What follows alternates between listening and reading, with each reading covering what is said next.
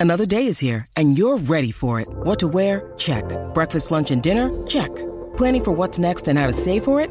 That's where Bank of America can help. For your financial to-dos, Bank of America has experts ready to help get you closer to your goals. Get started at one of our local financial centers or 24-7 in our mobile banking app. Find a location near you at bankofamerica.com slash talk to us. What would you like the power to do? Mobile banking requires downloading the app and is only available for select devices. Message and data rates may apply. Bank of America and a member FDIC. It's Tyre Power's Big Footy Final Sale. To kick things off, you can get the power to buy three and get one free on selected Toyo passenger car and SUV tyres. Tyre Power's Big Footy Final Sale can't last. Visit tyrepower.com.au now.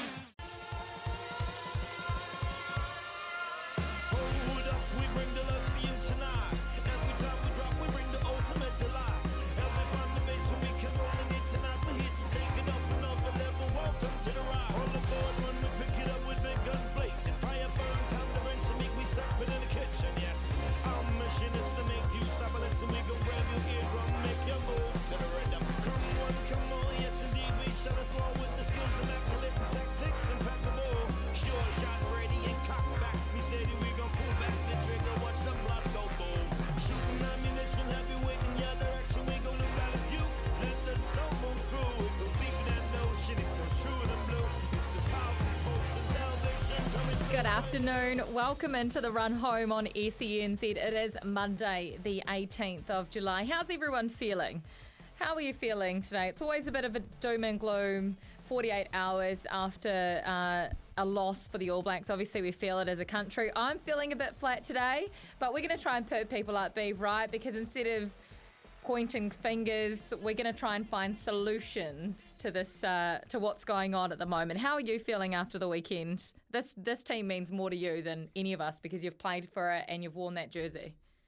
Oh, absolutely, and uh, you know we, we all we all we all ride the emotional wave when we watch the All Blacks, and and I guess sometimes you know if Friday, Kirst I told everyone that we were just going to blast them off the park, and the big Ford pack was going to do a job on them, and we were going to exploit Bundee in midfield for pace and what have you, and it just didn't unfold. And you know, like I did not see the weekend coming. I really didn't. I expected you know the All Blacks to really bounce back because we have a wonderful group of players there who time and time again you know have have shown to bounce back. You know, some there's some guys there. There's multiple world champions in there. There's world players of the year. So, you know, I did anticipate something of a bounce back, but hey, it wasn't to be. Ireland were uh, the great thing about you got to tip your to Ireland is I think we all thought Ireland had one of those results in them, but to go back to back and they have really announced that they are they're right up there right now. And you know, I know I told you last Monday They were sixth. they were still sixth in uh, my World Cup pecking order. Hey, maybe it's changed, maybe it hasn't, but So a you lot know, can happen it- in a week. a lot happens in a week, but absolutely they were mightily impressive. I don't think they could have played much better. They were clinical. They just they put on a they put on a hell of an exhibition, and you know what you know. Yes, it's disappointing and all the rest of it, but if you're just a pure rugby fan, you'd have watched the weekend and gone, "Geez, you know that's." It's, it was something else to watch that at a packed out Sky Stadium. You were lucky enough to be there. It must have been some atmosphere. Wellington's a small enough city to feel the buzz around the streets, isn't it? Oh, it was when there's a big test on. Other than the result, other than the result, it was definitely um, one of the best build ups, the best games that I've been lucky to be a part of. From the moment that we got on the aeroplane, like leaving Auckland, half the plane was full with Irishmen in green jerseys, and I could hear conversations going on throughout the plane. There was like a conversation two seats behind me as we were taking off. And these were random sitting next to each other. But here was one of the conversations. An Irishman said to um, someone next to him in an All Blacks jersey, they didn't know each other. He said, Are you confident? The All Black fan replied, Of course. The Irishman said, Oh, you must be part of the minority then. There was just such good banter leading up that entire day. The airports were packed, the city was packed, the restaurants and bars were packed. The game, there was like Uh, the noise in that stadium. I don't know if it came across on TV, but it was deafening at times from both the All Blacks fans, who aren't normally that vocal when you get to an All Blacks crowd because usually they sit there in silence. But when Will Jordan got up and scored that try, the whole stadium just blew up. Like it was crazy. And then the Irish fans, they were the minority at that stadium, 38,000, but it didn't sound like it.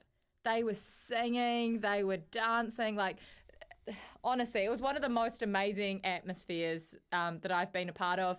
As I say, obviously didn't like the result, um, felt absolutely rubbish afterwards. Having to interview um, Sammy Cane, our skipper. Yeah, I felt for you. That there, was probably jeepers. like the hardest day that I've ever done at work because Yes. he- like I've I've talked to him after um, you know 2019 Rugby World Cup semi final. I talked to him after the loss against Argentina, but never in six years of interviewing Sam Cane have I ever seen him like that. And I, I just like it's just the most awful feeling. You feel everything that they're feeling, you know. Like we felt absolutely crap for him Yes. and and that's how the New Zealand public was feeling as well. And like you could see it on his face. So absolutely, I feel disappointed, but I I feel more for the players, and I feel Fozzie. I feel sorry for Fozzie as well. Like being the All Blacks coach and captain has to be the most scrutinised job in New Zealand. Like you think the prime minister gets hate? Well, our coach and captain, if if you get one loss, they they hear about it, and I just can't imagine how they're feeling today. So that was my weekend. But Beeve, you actually had a bit of a better weekend because you hit the slopes. Yeah, well, I don't know. At times, you would probably think it was a better weekend, but you try driving. You know, my wife's from Taupo, so we went to uh, Whakapapa um, for uh, impromptu uh, get out of home for the weekend. Yes. And she goes, "Oh yeah, just a few hours down the ro- down the way, a little bit past Taupo." So I was like, "Oh yeah, no problem." So we leave home very mid morningish on Saturday. We get to the snowfield mid afternoon. Most people are leaving. We're unpacking the ute, trying to get kids with about four layers on them. Kids have been in the car for five hours, losing the gherkin. Um, we get up to the top on the gondolas. Uh, we've actually The shut down. Yeah, the gondolas up. Have they gondolas? Have yeah, they the got gondolas? yeah, they got the gondolas there, and up Ah. to the restaurant bar there. And then we get there, and it's all fenced off because they've closed the actual top of the mountain because Is there Oh, no. not enough snow? no, there was a truckload. Oh, up the wild was- weather. wild weather, but I was like, oh, didn't look that bad. But anyway, so me and me and young Liam go and park up inside the uh, cafe bar, which would have been a great scene if it wasn't just me and Liam. If it And, wasn't uh, you and a less than one year old. and the uh, and the mother and the two oldest were just out building snowmen out of a bit of ice. So um, it was it was actually entertaining. And uh, then I guess the highlight was she didn't tell me that there was only one. There was no petrol station in the middle of uh, National Park, and I ran the gauntlet halfway down. No. said, Let's just keep going. I'm, I just want to get there. I want to get there. I was getting impatient, as I sometimes do, Kirst. And uh, then leaving leaving the ski field when you're the lights already petrol lights already roaring at you. I thought I'd need to broach the subject before it actually happened. I said, look, there's a fair chance we're running out of petrol here, but it's okay. I think my running shoes in the boot. I'll just get out and just start running, and it'll be fine. Just trying to calm down the situation. And obviously, Why are you mi- hearing about it in your ear? Um, yeah, of course. And then every milestone ticks over. Right, 20 k's. Well, okay, so it's not too bad now. 15 k's. As soon as it got under 10, I was like, you're only going to be sitting here for an hour or so. It's fine. But then we With limped, three into, kids in the back of the car. we limped into Turangi, and uh, never have we been so excited to see a petrol station. But I sort of tried to turn the blame around on her and said, you never told me there was none in there. But she was pretty disappointed that I'd driven past probably 15 petrol stations because I was just in a let's just get there sort of attitude. Okay, well, once you got there and uh, you got up to the bar and you're sitting there with Liam, did you actually get out and have a play on the snow, or did you go on the we toboggan? Well, Yeah, we- build a we- snowman. What did you do? Well, it was a bit icy, so the snowmen were tough to build, but we tried. We took a carrot up to make a nose. Um, but then, yes, we got a bit of tobogganing in uh, before the close of play there. So, no, it was good fun. The kids loved it. And uh, we might go in about 10 years' time again. So it was that traumatic, the whole Uh, event. for, pa- for parents, it was a bit traumatic, yes. yeah, well, they are too young, aren't they? Uh, a touch. But, you know, hey, what? You, you, gotta, you gotta, you gotta run the gauntlet a few times. Daddy, I tell you what, I was telling Kim that I got instructed to go uh, into Sylvia Park on my way home from the Friday night show to get Oh, so you just had an clothes. awful weekend as a whole. So yes, Just so a three dayer. so Daddy actually did a half decent job on the uh, getting the warm clothes out of Sylvia Park at eight o'clock on a Friday night. Nowhere a place I would rather be. Um, but uh, apart from that, yeah, perfect weekend. oh, great weekend. It sounds like you had a ball. Yeah, yeah, yeah, I did. Yep. Maybe And, next uh, time just go by yourself. Maybe, maybe go back to Japan for a couple of days on the slopes. You wouldn't, we Uh, know how you went there. Yeah, yeah. You'll be coming back a broken man. I would be, but uh, all in all, very good weekend, and then managed to keep enough energy to do some acting with Izzy in Whangarei this morning. Oh, and, and ta- your acting skills. I saw that you two were at some hardware store. Yes, Um, what would you two know about hardware? well, fair fair call, but I'll tell you what, I'll know a whole lot more than Izzy does. I'll give you a red hot tip. Uh, but you know, there you go. It was a it was it was a very busy morning in there, and then uh, a lot of politicians were on our flight. We- don't know why. I couldn't have actually named them, but there's a fair few politicians going north. Heading up to Northland. Yes. Hmm. One of the ones that one of the ones that's always on the TV for the um, medical stuff. But What, Dr. Ashley Bloomfield? no, not Dr. Ashley. I know him by me and Ash. oh, Um, you don't no, know the name of this particular politician. No, You just know that you had a few. I've, se- I've seen. Was Winnie heading up north? no, when he wasn't. The head of police was. He was going Oh, too. Andrew Coster. yep, saw him there. Jeez, he must have been a bit on. Yeah, I don't know what was happening up north. They heard you two were coming. Possibly was. He was up there the night before, so I'd like to think they already sorted him out. Um, as well as the acting, did you two actually have a bit of competition, or was it just the acting today? Not today, just acting today. Oh, okay. Uh, As he does assure me that he's definitely ahead of you as well. he said he can't believe you talk about this on radio. Which means he knows he's well and truly behind. The proof will be in the pudding when the series comes out. Don't worry. Coming up on the run home today over the next couple of hours, Beaver. He gets his notebook out just like he does every week uh, and gives you his rundown of that test on the weekend. And we want your thoughts too. Double eight, double three. The texts are already flooding in. What did you make of the performance over the weekend? Did you see it coming? Were you as shocked as Beaver was? And what solutions do you think there are? Because obviously we all want the All Blacks to be winning, right? We all want the side to be winning. We want them to be successful. So what's the solution here? Double eight, double three, or 0800 150 811. Scotty Stevenson, uh, the great Scotty Stevenson, penned a letter on the spin off. Um, very honest, very refreshing uh, about the state of New Zealand rugby at the moment. We're going to get him on. He's he's been around. He's seen it all, hasn't he? Over the years, Beaver. He's a great um, voice of reason. He's a great neutral party uh, to get on the program and just have a chat with. That's all we want to do. We just want to open it up today and have a conversation, get your thoughts, and and try and get some ideas running. Uh, plus, after five o'clock. We've got to celebrate the Irish too because it was um, an incredible victory. And as Beaver said, I think they're a bit closer than sixth in the World Rugby rankings at the moment. That's second. Well, it looks a bit more accurate, but maybe they could go all the way at the Rugby World Cup next year. We get Isaac Boss on the program. Uh, we've had him on over the last couple of weeks. He's been confident right throughout um, and for good reasons as well. So we'll celebrate a little bit with him. Plus, Sarah Cowley Ross, former Olympian, uh, comes on to talk about the Athletics World Championships, which our Kiwis, well, they've been doing pretty good. Especially our sprinters have loved seeing what they've been doing. Uh, the latest results for our shot putters as well. After six o'clock, Nick O'Hern, former golf professional and SEN golf host as well, joins us on the program to talk about the brilliant Cam. I was going to say Cam Smith. It is Cam Smith. Cam Smith. Yeah, yes. it is Cam Smith, but not that Cam Also Smith. plays, du- also plays The- dummy half the- for Queensland. The golfer Cam Smith, just too talented, uh, picking up his first major title at the Open this morning in superb fashion, uh, and Drive to Survive as well after six o'clock. Listen out for your cuticle because we've got another $50 TAB bonus bet voucher to give away. And if your account's anything like mine, well, I didn't win anything on the weekend. This is how Beaver sees it. Well, the fallout from Saturday has been big and it has been predictable. Where it lands, who knows? But speaking from experience, and I can assure you of this, how gutted and upset us as fans are is nothing, and I repeat, nothing compared to where the players are at right now and what they're going through.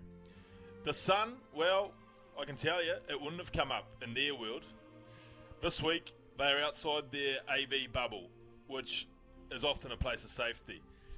This week, they have it off before they reassemble, and no, they won't enjoy it. Their effort and intensity in some corners has been questioned. Well, no one I know would have gone out to lose that game, that's for sure. And then, apart from one or two, we've got to be realistic. This is our best group. And a group that I'm sure, if they get the right assistance, they can turn this around. And that's what we're going to talk about today turning this beast around to get it humming. Can it happen in 14, 15 months' time? Uh, we will see. But, Beeve, there's plenty of texts coming in here today. Shall we rip Absolutely. into some of them? Yeah, get into them. Get into them. Uh, okay, this is a long one, so I'll take one for the team, Beeve. Hi, please. Kirsten Beeve. It's widely accepted that there's two distinct styles of professional sports coaches. There are autocratic coaches and the democratic coach. The autocratic coach is the big boss, is driven by clarity of direction and structure. These coaches rarely tolerate failure and will seek to execute with almost perfection. The democratic coach empowers innovation and multiple leadership within the team and often facilitates goal setting input from the players. Henry and Hansen were both autocratic coaches. Foster is more like a democratic coach. That's well liked by the players. Sometimes the best players respond better to autocratic coaches. Just look at the Henry and Hansen's record. Yeah, absolutely. I mean, You've been coached by all of those guys. I have been coached by them, and to be fair, uh, I've never had Shag as a head coach, but uh, from what I understood, uh, very, very much along the way of, of that text. And there is there is a real aspect of, for me, Kirst, some of the coaches that we've had in the past, the boys, regardless of how good a rugby player you are or how you're standing in the game, A, you lived in fear, but B, you're excited about soaking up everything off them and that's that's the guts of it. Uh, Fozzie very much is a is a person that will empower, will talk, will entrust, and he probably doesn't have the same fear factor. Or he doesn't have the same fear factor as a Ted, for example. I don't think anyone's had the same fear factor as the five foot six roaring former principal. Uh, but the the others, you know, and it's not just you're not just talking coaches here. You're talking about whole groups. So, no, I completely go along with that. And in the modern era, it appears that with the player, the player power and the player review scenarios, then we're going away from the big boss. There's very few people with enough standing to be a big. This is how it is, and this is the line you're going to pull into. Unless you're a former detective, a former headmaster, uh, or any of those former roles that those dominating coaches have come from. Uh, from Costa, I think we need to bulldoze the cake tin. We have a terrible record there, and I've been to a lot of them. England 03 Lions 2007, to name a few. South Africa just a few years ago as well, remember? No, Costa, I had to goal kick there my entire life. So if you're going to bulldoze it, you should, should have bulldozed it 20 years ago. I'd have happily had it bulldozed.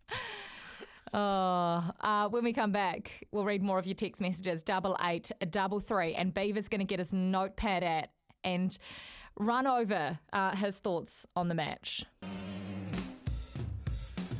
I'm a puppet on a string, Tracy Island,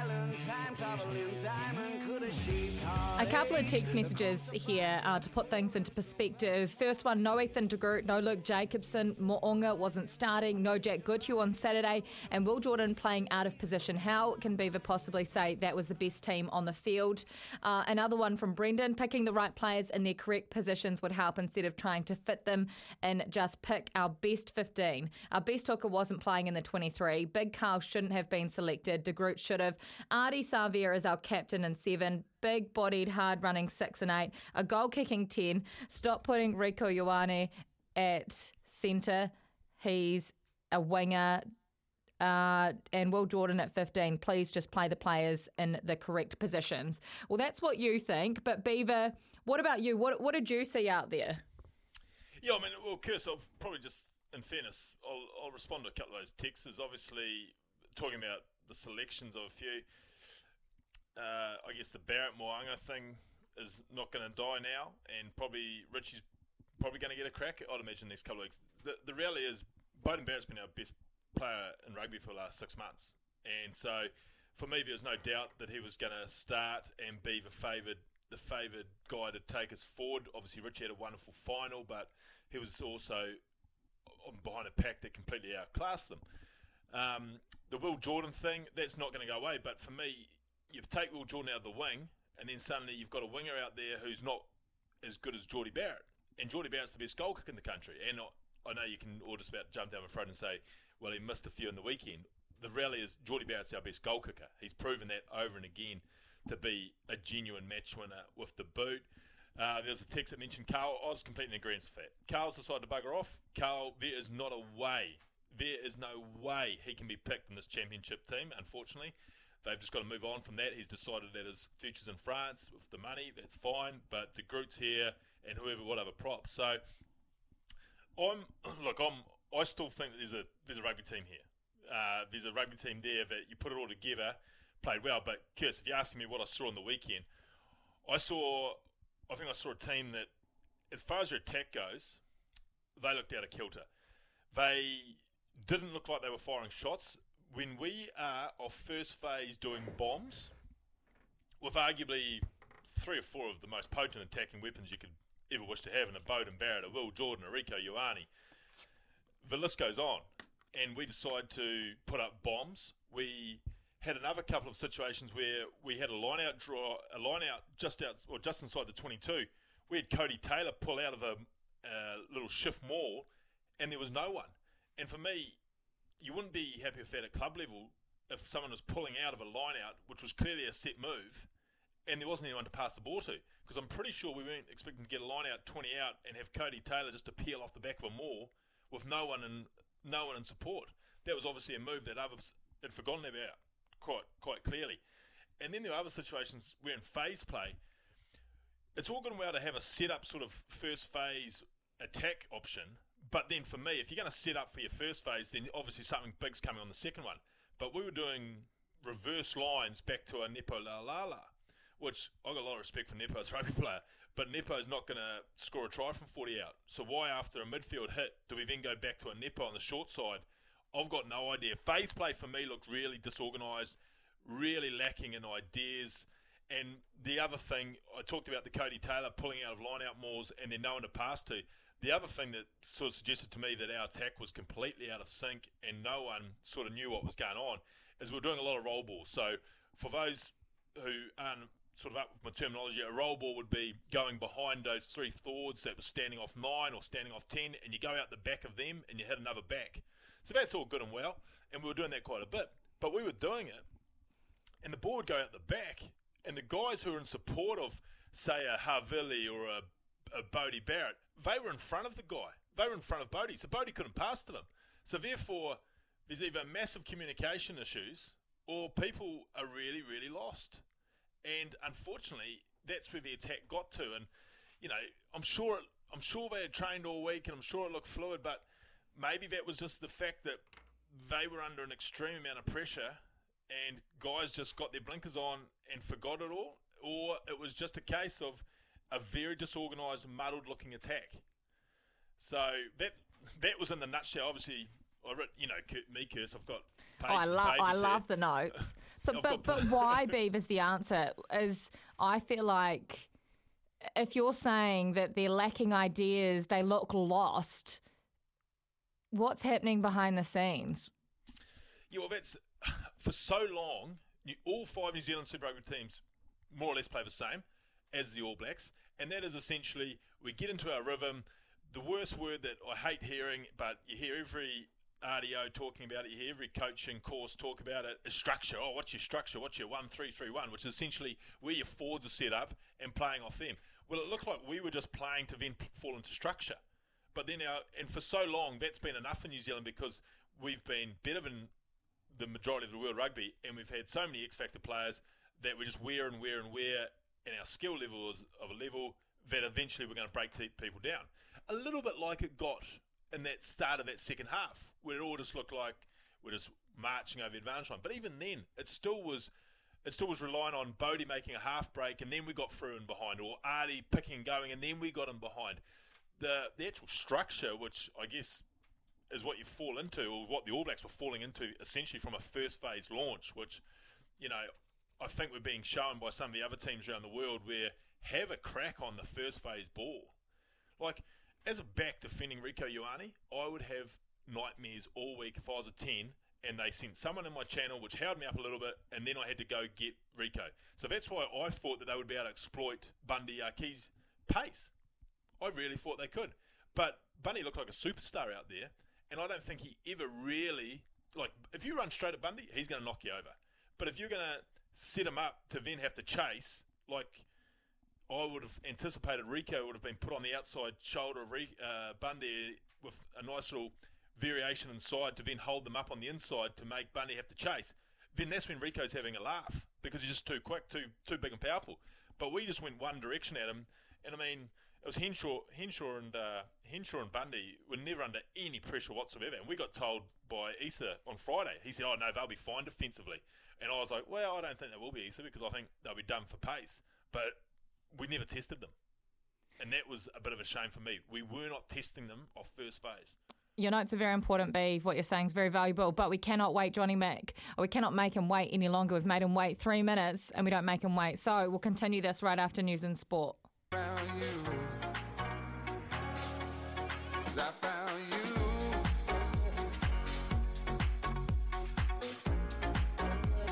Well, we're very lucky to be joined by one of the best broadcasters this country has ever seen. He's a journalist, author, commentator. He's been entrenched in the game for many, many decades, so he's seen it all. Scotty Stevenson, thank you so much for your time and joining us on the show. You penned an emotional response on the spin off to the result in Wellington uh, on Saturday as an All Blacks fan, as a New Zealander. How are you feeling, uh, and, and what did you see over the weekend and over the last month? Uh, I, I, see a team that, that does not look like it has belief, Kirst, to be honest. And, and I've seen, um, thank you for the very kind uh, intro. I, have seen a lot of All Black games and I've seen a lot of All Black teams. Um, and, and I know the ones that click. Yeah. And the ones that click have a very deep and intrinsic trust in, what they're trying to do. And furthermore, they're enjoying their rugby. And yeah, from what I've seen over the last couple of weeks, granted there's been uh, intense pressure on the side, but when is there not on an All Black team? Uh, they just do not seem to have found any rhythm or cohesion at all, and, and it's just very disappointing uh, from the players' point of view, first and foremost. Uh, as a fan of rugby, I enjoyed the series, uh, but obviously as a New Zealander and someone who's followed the All Blacks for a very long period of time, uh, this just doesn't seem like an All Black side that, that, that's really in the game at the moment. Yeah, it's funny you mentioned the, the confidence thing, and my biggest worry for the boys on Saturday was if they got behind early, what that would mm-hmm. look like for them. And and it's not often you worry about an All Black team having doubts or thinking, oh no, here we go. But it just, mm. unfortunately, midway through that first half, I just felt for them. And and then when a few more things, uncharacteristic stuff. I mean, when you're seeing guys who I rate very highly as rugby players just drop balls or, or things yep. like that, yep. you all of a sudden know oh, the environment or well, not so much the environment, but everything that's happening in the world at the moment as far as their little All Black bubble, it's uh, it's yeah. just starting to mount in it. Yeah, and I I really like the word bubble that you use because there, there maybe once was a time, Beeve, and um, you know you were probably on the cusp of, of the social media age uh, when you were playing for the All Blacks, um, but now it's part and parcel of what these guys do. Uh, please please, no one can tell me that these guys mm. aren't aware of the chat in the marketplace. They're aware of the media commentary. They're aware of what the fans are saying. They're aware of the questions being asked, the coaching group. Uh, they know all of this. And the one thing about the All Blacks, and I think over the last couple of weeks, they, have found their way back into games and then compounded their problems. Uh, they're making unforced errors, uh, with all due respect to Ireland uh, line out troubles, uh, you know, but it's not just one and then fix it. It's it's one problem after another, and they find themselves in a very dark place. And you can see it in their body language, uh, you can see it in the way they look around at each other, and I think uh, most crucially, you can see it in, in the way that some players are saying, "I'm going to go and do this on my own." Uh, that's not how you win a game of footy. Uh, it never has been. We've got stars all across the park in that team. We always have had in the All Blacks, but what we've had more importantly um, for that side is good cohesion, good teamwork, and understanding the roles that they're all playing. Yeah, it's, it's funny you mentioned the stars thing because I've started the show, Sumo, which uh, has caused a, a, little bit of a text flurry from a fair few that we'll address later, where I've said we have got the best, you know, bar one or two, you know, obviously Brad Weber. Uh, one or two. We have got Luke we got- Jacobson, Yeah, you know, the rest of the Chiefs.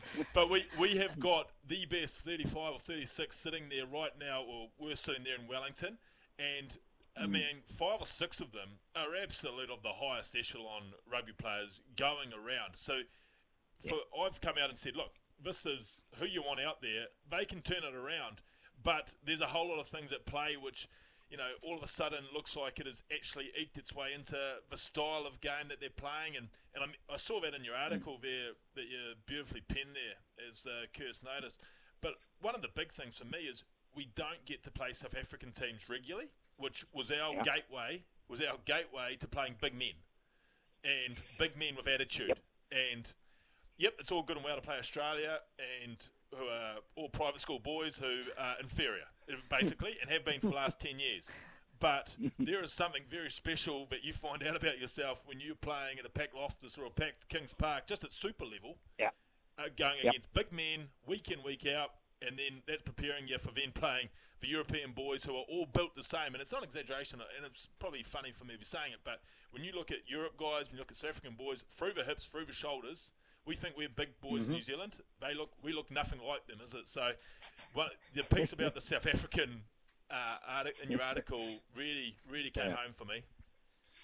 Yeah, look, I mean, I, I don't have a huge sample size from an international rugby point of view, but it, even I remember going to school in South Africa in my final year, but even coming out of Auckland schoolboy rugby into South African schoolboy rugby was something else. I mean, you were playing men. Uh, they are tough and physical specimens, especially the Afrikaners. Um, and look, you know, I, I said this when, when Brent Impey arbitrarily blew up Sanzar, uh, claiming that he called South Africa's bluff. Well, they weren't bluffing; they left. They've gone up and down. They're playing Irish clubs week in, week out. Um, when we burned Australia, I said this is not how we go about business. We need friends in this country. Uh, we need to have constant international contact here because our game has become very homogenised. A diet of playing each other week in, week out. You know, all five Super Rugby clubs in some ways having to kowtow to what the All Blacks coaches want because that's the shop window. Um, and when you start homogenising the game like New Zealand rugby has here, um, then you start taking away the innovation.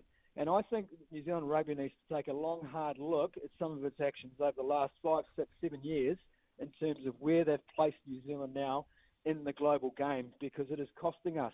And also the lack of care uh, for, New, uh, for New Zealand's provincial game, that has got to change. They've got to turn that around. Now, we had 14 very good provincial sides in this country with 14 different coaches, all bringing different ideas, showcasing different intellectual property, and that was all cherry picked by the best in the business, saying that works, that's a good idea, that's a good idea. Now we barely take notice of this. We've got so much IP in this country that has been left to wither on the vine. And I know that one swallow does not a summer make, but look, it's not just about the last two weeks for this team. Yeah. We have seen over the last couple of seasons the inconsistency in performance and the inability to adapt in game to situations of pressure. That is concerning from a game point of view. So it sounds, oh, sorry, um, Beaver, but everyone right now is pointing the finger at Ian Foster, and it seems like there's a much deeper issue here that actually goes back from decisions made uh, quite a few years. But but what's the solution then, Scotty? Because we all want there to be a solution, right? We want there to be a positive outcome here. We want to be back winning, and we want the whole game in New Zealand to be flourishing. Where do we go? Yeah, yeah, yeah. Well, I mean, look, I, I don't think it's as simple as sack the coach.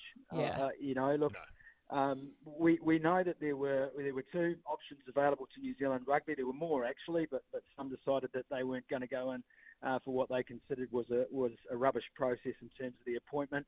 Um, look, Foster's got the job right now. My question is, does he have the team? And that, only they can answer that. Um, but I certainly know, hearing from uh, very recent All Blacks and some current All Blacks, that, that, that they know they're in a spot here, and they need to look, look around the table and figure it out. They can't do much about decisions made by NZR over the last five years. But what they can do right now is have some decent honesty and maybe just open up a little bit. It doesn't have to be a closed shop, the All Black side. It is the shop window for New Zealand rugby. It's not just a cult. Uh, so let's get some good heads together here and figure it out. And these players, you know, they, as I said before, they don't live in a vacuum. They hear all this talk. They're very aware of it, and it erodes the confidence inside that team. Uh, and we've seen this happen before. Beef, you've been there before. You know what it's like. uh, when the pressure really comes on, both at a personal level and at a team level. So they're in a state at the moment. I don't think they they're going to change the coach. Uh, certainly not two weeks out from the first test against South Africa. Yeah. Uh, but what they need to do is have some genuine honesty about where they are with the game right now, and maybe just broaden the scope a little bit. And the other thing I would say too, shit, there's a lot of voices in that coaching group. I mean, that is a big group of coaches. I mean, and it, was keeps big getting bigger, right? It, Well, well, They I keep reckon it's adding going to to it. I mean, I don't know how many more people you can add here without using the players even more, but uh, it's a big coaching group. That the answer has got to be around that table. If it's not, then yeah, we are in trouble as a as a nation uh, in terms of our rugby. Brilliant thoughts. Thank you for giving us some perspective. Um, and thank you so much for coming on, Scotty. We appreciate your time as always. Yeah, no dramas, guys. Lovely to chat. Scotty Stevenson there uh, joining us to talk about the All Blacks, but actually the wider picture amongst New Zealand rugby at the moment. Double eight, double three. Your thoughts, your feelings. Uh, we want to hear from you today. It's a really good text message coming in here. Um, first, it was great being able to get Scotty on the program, wasn't it? He's just a he's got a great um, eye for what's going on and eye and ear because he's talks to so many different people in different rugby circles and he's also a neutral voice. He doesn't have anything to gain um, from talking as well.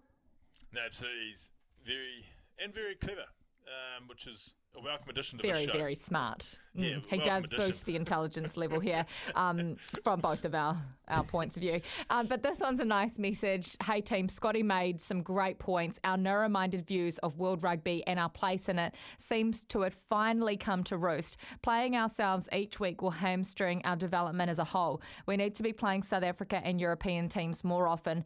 Furthermore, our grassroots game needs more professional players involved in it. The quality of club rug- rugby has certainly dropped away since the Super Rugby players are no longer uh, locked in club footy. We need to change our pathway and understand we're not the be all and end all of rugby anymore. That's a great message and a great summary from Joey. Thanks for the message, Joey. Yeah, absolutely, Joe. I think you've hit nail on the head. I mean, club rugby standard isn't what it used to be. Well, club rugby at the moment, the way we're going, ain't going to be a thing in 10 years' time, unfortunately. The numbers are dwindling at a rate of knots. So, you know, I know we're talking about the All Blacks today, but there's a lot going on in New Zealand rugby that I think, yep, it's great to sign these deals. It's great to have the front of the All Black jersey looking like a billboard now.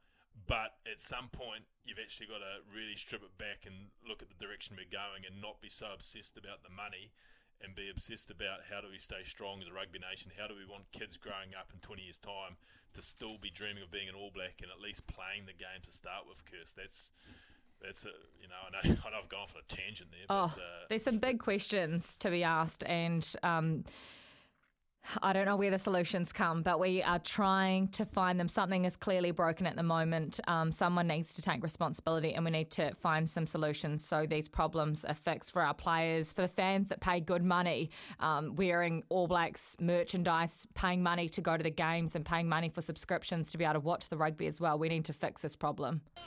This is the run home on SENZ. We love your feedback, your involvement. Double eight, double three. Uh, some brutal messages coming in, but maybe that's the reality from Brian. Beaver, you just said Beauden Barrett has been our best player over the last six months. I'm throwing you a grenade here, Beef. Uh, did you not see the Super Rugby final? Uh, and Brian goes on to say, don't be a lapdog for Foster and Cane. Tell it like it should be told, Beaver. Well, Brian hasn't held back there. Uh, Brian, oh, I did watch the Super Rugby final, um, but unfortunately, so did Beauden's forward pack. And it's very hard to operate as a 10 when your forwards are not actually at Eden Park.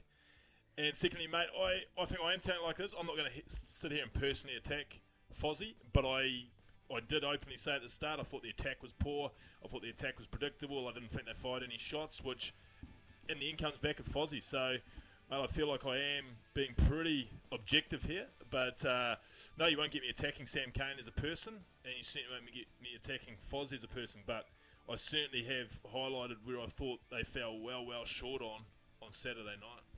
And everyone's entitled to their own opinion. Um, try and be nice, though.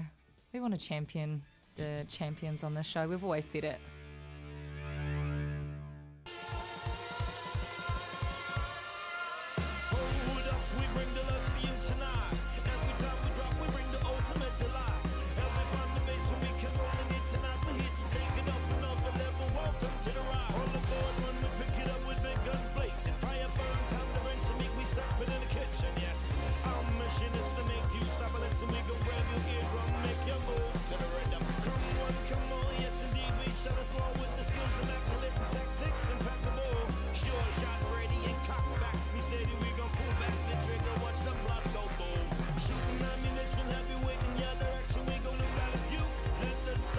Great to have you joining us here on the run home. We are dissecting the All Blacks performance over the last couple of weeks, and we've had some great messages coming in. There's some good ones here, Beef. I'm going to read some of the good ones out so we can get some positivity into the show to pick ourselves back up. Hey, Kirsten Beef, I was at the game. It was the best atmosphere since the 2015 final. Had a great night with my Irish mates at D4, and the $141 to one same game multi got in and numbed the pain, Beef.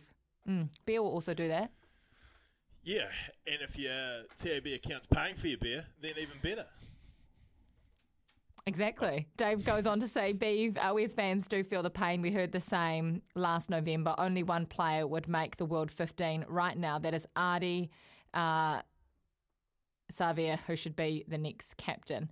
Ardie was incredible. He single handedly just Pulled did, them back into it. just like brilliant, individual Yes. brilliance, wasn't he? Yeah, and, and, and hey, you're probably right though. If you pick the team right now, how many would make a World 15? I, th- I think you'd still chuck a Will Jordan in there. I, I think he'd 15 be in there. or Well, he's playing winger at the moment, Kirst. um, but you know, there's probably not a whole lot else right now. But that's not to say there isn't guys that can make it. I mean, I mean, we've got two wonderful locks who, unfortunately, geez, weren't the weren't the Irish boys strong at lock? I didn't think they had that sort of caliber up front. Jeez, my the- word, oh, the turnovers that they were winning, the The lineouts that they were winning. an open space. Um, so no, they they had some great stuff. You, you, that, sh- we weren't great, but you have to give that side credit, don't you? And we're going to Yeah. bring Isa Nacewa on to talk about Ireland because they were seriously impressive. uh, late change up, is it? Is it Isa? I mean, sorry, not Isa. Do you know why I said that? It's because we just got a text about Isa. He was on the breakdown with us last night. Um, Yes. And he was, honestly, his insights were awesome. Someone's just Great texted through brilliant insights last night. What a shame we lost him. We definitely need some rugby IQ in this team. Pick the correct players, play them in their positions. Uh, don't. I don't even know what that word is, but don't something to players wanting to pick their positions. Rieko and Barrett, is the dog wagging the tail or the tail wagging the dog? Maybe we need Isa's intelligence on the show as well. Yeah, well. because I, I don't understand the text. Sorry, Tim. Uh, Beaver, is Aaron Smith too predictable, or does he pass, never run, so make it easier to defend against him? Uh, no name to that text. What what I'll say about that is Aaron Smith, I thought was very good at Eden Park. What did we have at Eden Park that we haven't had in the last two weeks? We had momentum. It's very tough for a halfback to pass off, sorry, off to run off slow ball. Our next guest will tell you that, although he would try to run at any opportunity. If you're not going forward as a halfback, you just can't run. So Aaron Smith's game is, you know, it's built on pass first. But when he can get out, as he was seeing at Eden Park, when he was getting out from rucks and playing little inside balls and playing outside balls, he's a different footballer. But you know, at the moment with the current go forward or lack of, you know, his running game is very, very well nullified. A message in from Adam here. Firstly, uh, Beeve, hope you had a big fill up on Cam Smith. I, I wish you told Uh, me about that tip on Thursday. She, she, old Scheffler faded for me, so I was there. I think if I was, re- I was listening to the uh, the Breakfast Boys this morning, driving to the airport, and I do believe I think Adam might have had a fill up on Cam Smith, and they were talking about he's just always there, isn't he? He is always in the money at the moment, so a bit naive not to go on him, but uh, unfortunately I didn't. He's always there when it comes to PGA, and our Foxy's always there or thereabouts on the European tour. So hopefully he'll get back on the bandwagon shortly as well. We'll, we'll get back on him. Yeah, he'll get. We'll get back on him. Um, the rest of this message, I would put Razor in the chair, give him the keys, and let him select his own coaching group. Put up with the upfront losses to the Africans and rebuild the team so we can see how it operates on the Northern Tour. If we lose the two tests in Africa and draw the though, do we really keep Ian Foster and co? One thing I do hope is that Fozzie and Sam Cane are mentally all right with the heat they have coped. Absolutely. That is the utmost importance as well um, at the end of the day, that they are mentally, emotionally, and physically all okay because they are human beings at the end of the day. We're going to go into the coaching structure though, because Beaver's going to give us insights um, into the different scenarios facing New Zealand rugby at the moment from a player's perspective. He's not going to pick what should or shouldn't happen because that's not his job, but he is going to give us um, some insights into this situation. Um, and just lastly, uh, All Black fan for life, no matter what. That is from Les, a Mulu's fan, of course. We're all All Blacks fans, aren't we? We all are. Of course, we, course are. we are. We love this team. This is our team. Coming up on the Macca's menu, thanks to McDelivery, Isaac Boss coming up very, very shortly uh, to review, to celebrate that Irish performance. Sarah Cowley Ross, as well, former Olympian, coming on the program to talk about the Athletics World Championships in Oregon just wrapped up for the day. And after six o'clock, we talk golf. We talk the British Open and the brilliant Cam Smith, the Aussie golfer with Nick O'Hern. Uh, Semi retired golfer himself and host of our SEN uh, golf program that you can listen to on our app as well. Plus, Drive to Survive. We've got $50, all thanks to the TAB, to give away today. If you need a wee fill up, listen out for your cue to call after six o'clock. That's the Macca's menu. Staying in to watch the sport, let us cook. Get your Macca's favourites delivered with McDelivery. And that's that. Ireland win the series. And they fully deserve to do it. Your winners for 2022, Ireland.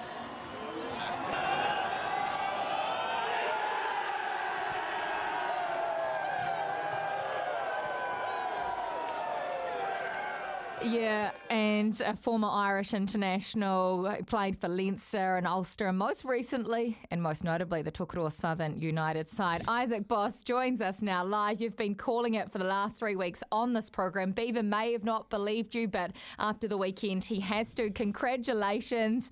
Uh, what has the reaction been like? Did you have a few Guinnesses to celebrate? Uh, yes, how is I? Uh, I did have a few Guinnesses to celebrate, to be honest, and um, it didn't go down as well as what they do in Dublin, to be honest. so we're going to have to try and sort out the quality of Guinness here in New Zealand somehow. So we switched to whiskey pretty quick, and that was uh, that wasn't too bad.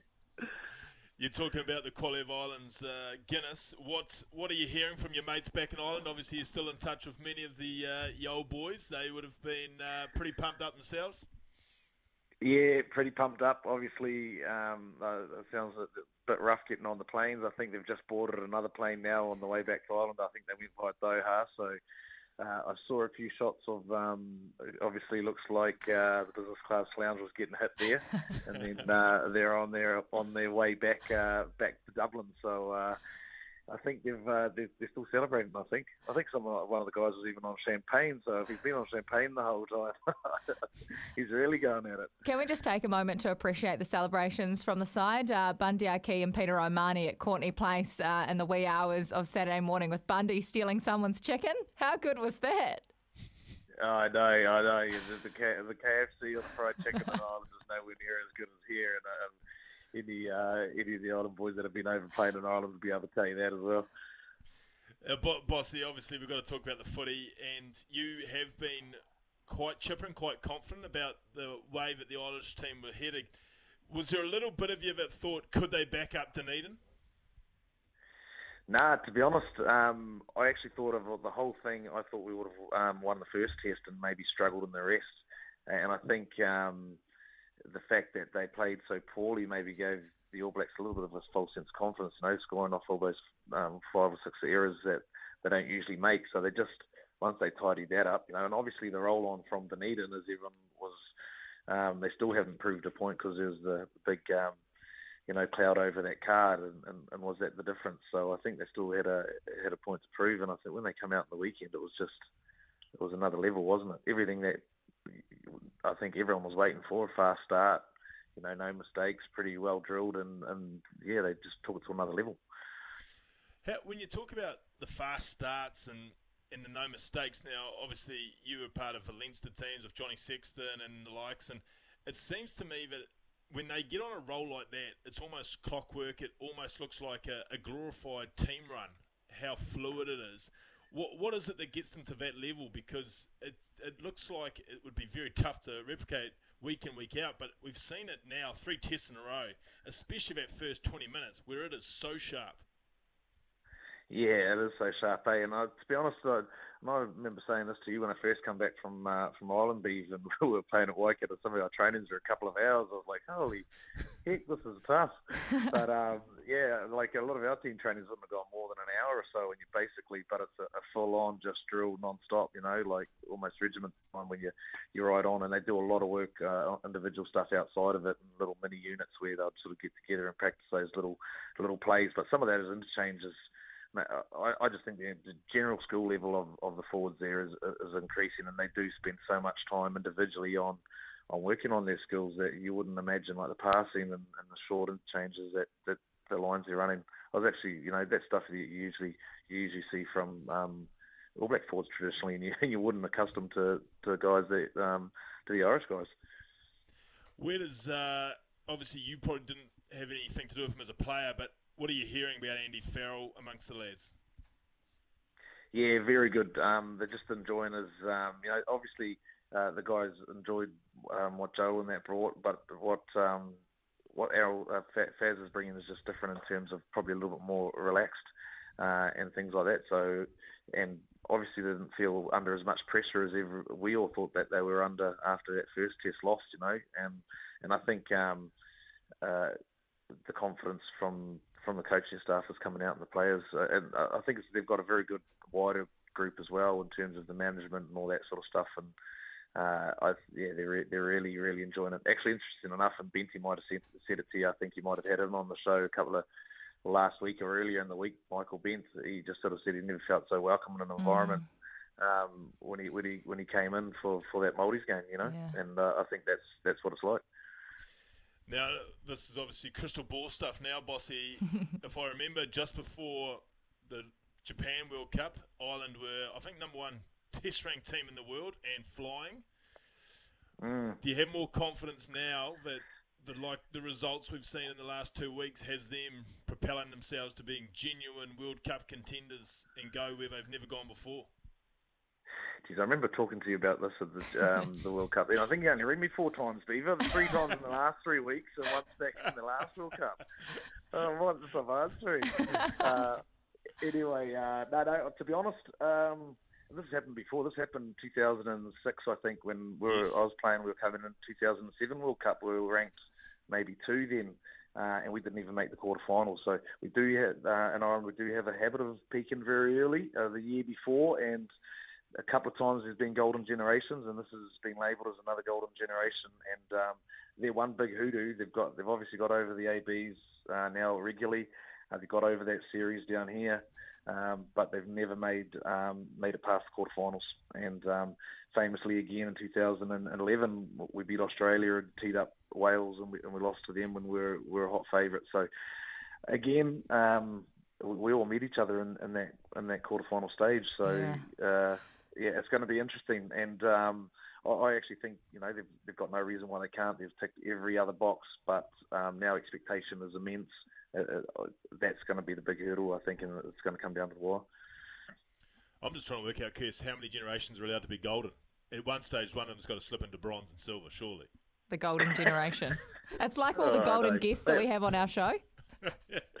Bossy's oh, another one of those golden guests. One of, of the course. best. Oh, one of the best. I don't know. Different, they're different generation now. How old was generation? Is it 20, 30 years? So oh, that's three times in a century, isn't it? Ireland's got three of them in, in 12 years now, now, you're asking questions that the intelligent host on this show just can't answer. Yeah, sorry. it's been awesome to have you on the program over the last couple of weeks, and we'll actually have to get you on for your rugby knowledge, just not your not just your Irish rugby knowledge as well. Uh, I'll, ma- I'll make sure Beaver keeps in contact with you. You know, outside of this uh, July window.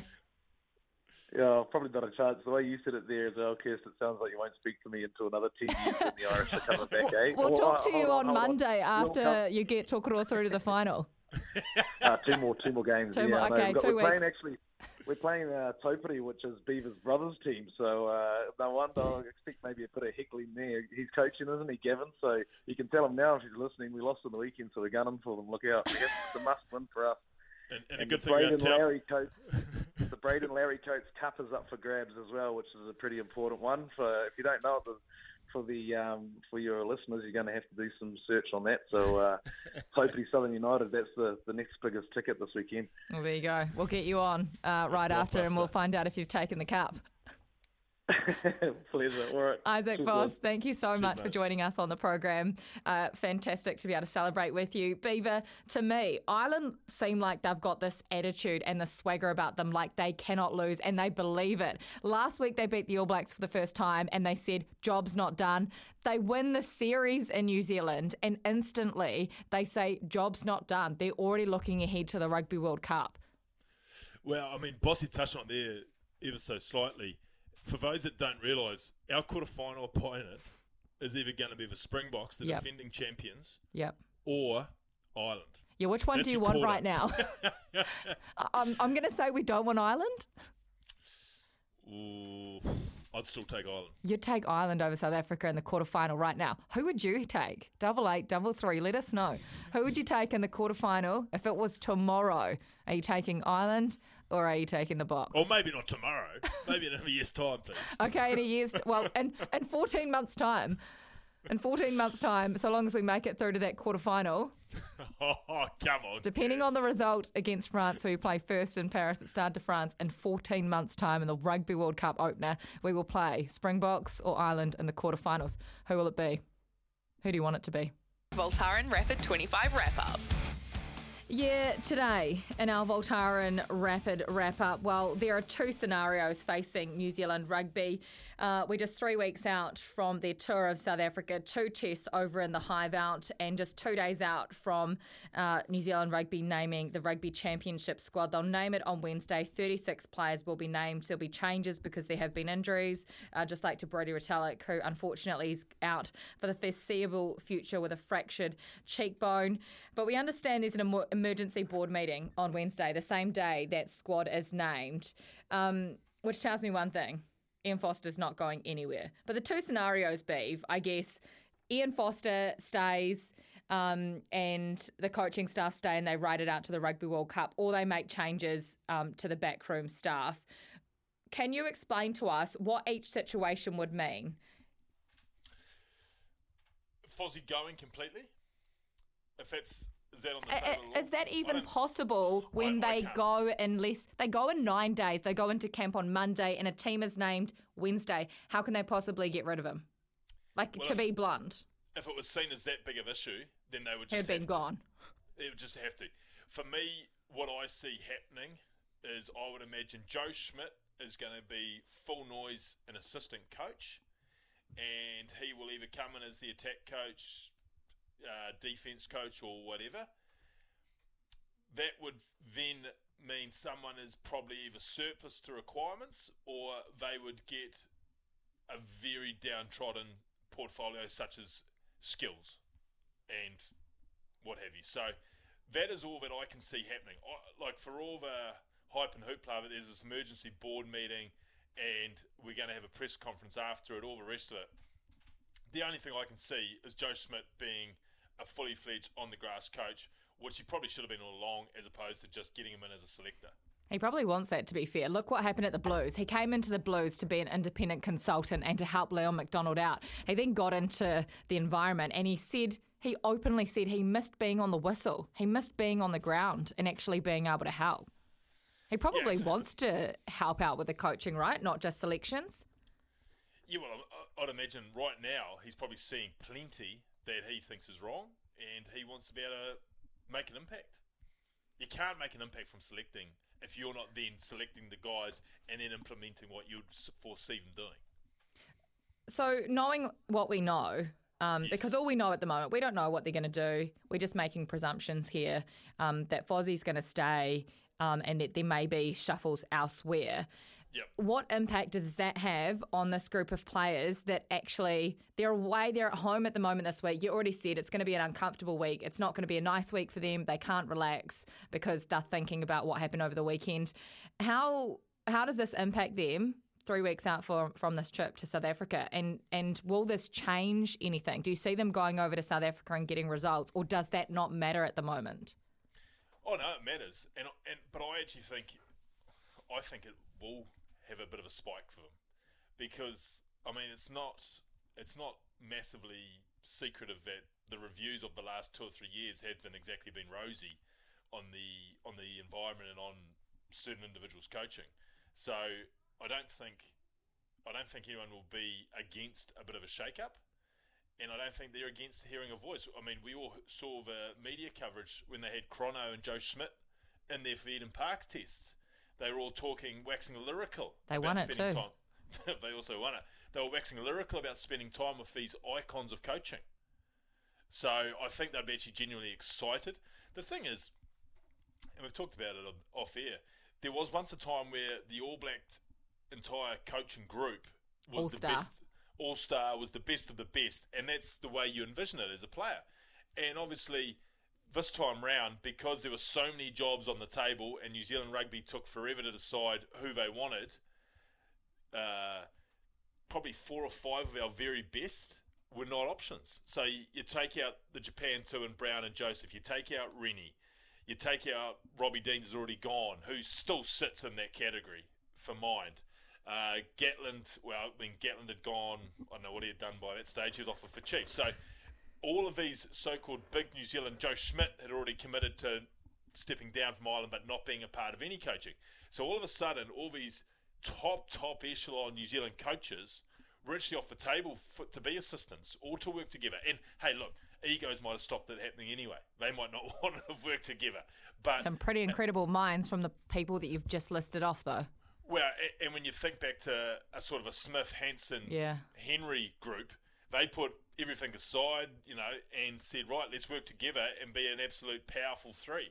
And then you chuck in Mike Cron, who was regarded as best scrum coach in the Mick's, and then you chuck in a guy who I think has been really forgotten about and neglected in his absolute expertise is a guy like Mick Byrne, who was sort of fifth coach in that All Black group, and he was there as a skills coach, he was there as a kicking coach, his and the boys' skills went through the roof.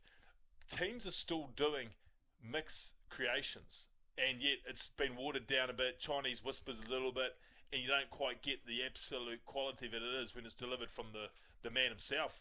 I can speak openly that as far as you know, they talk about mental skills and you need someone for your mental skills. Well, when it came to my goal kicking, which is all mental, like goal kicking is all mental. Mick was my greatest mental coach because he would always tell me what needs to be done and you're on the right track here, or or no, we need to sort this out, and then we'll be on the right track. That's that's as good as coaching as you can get.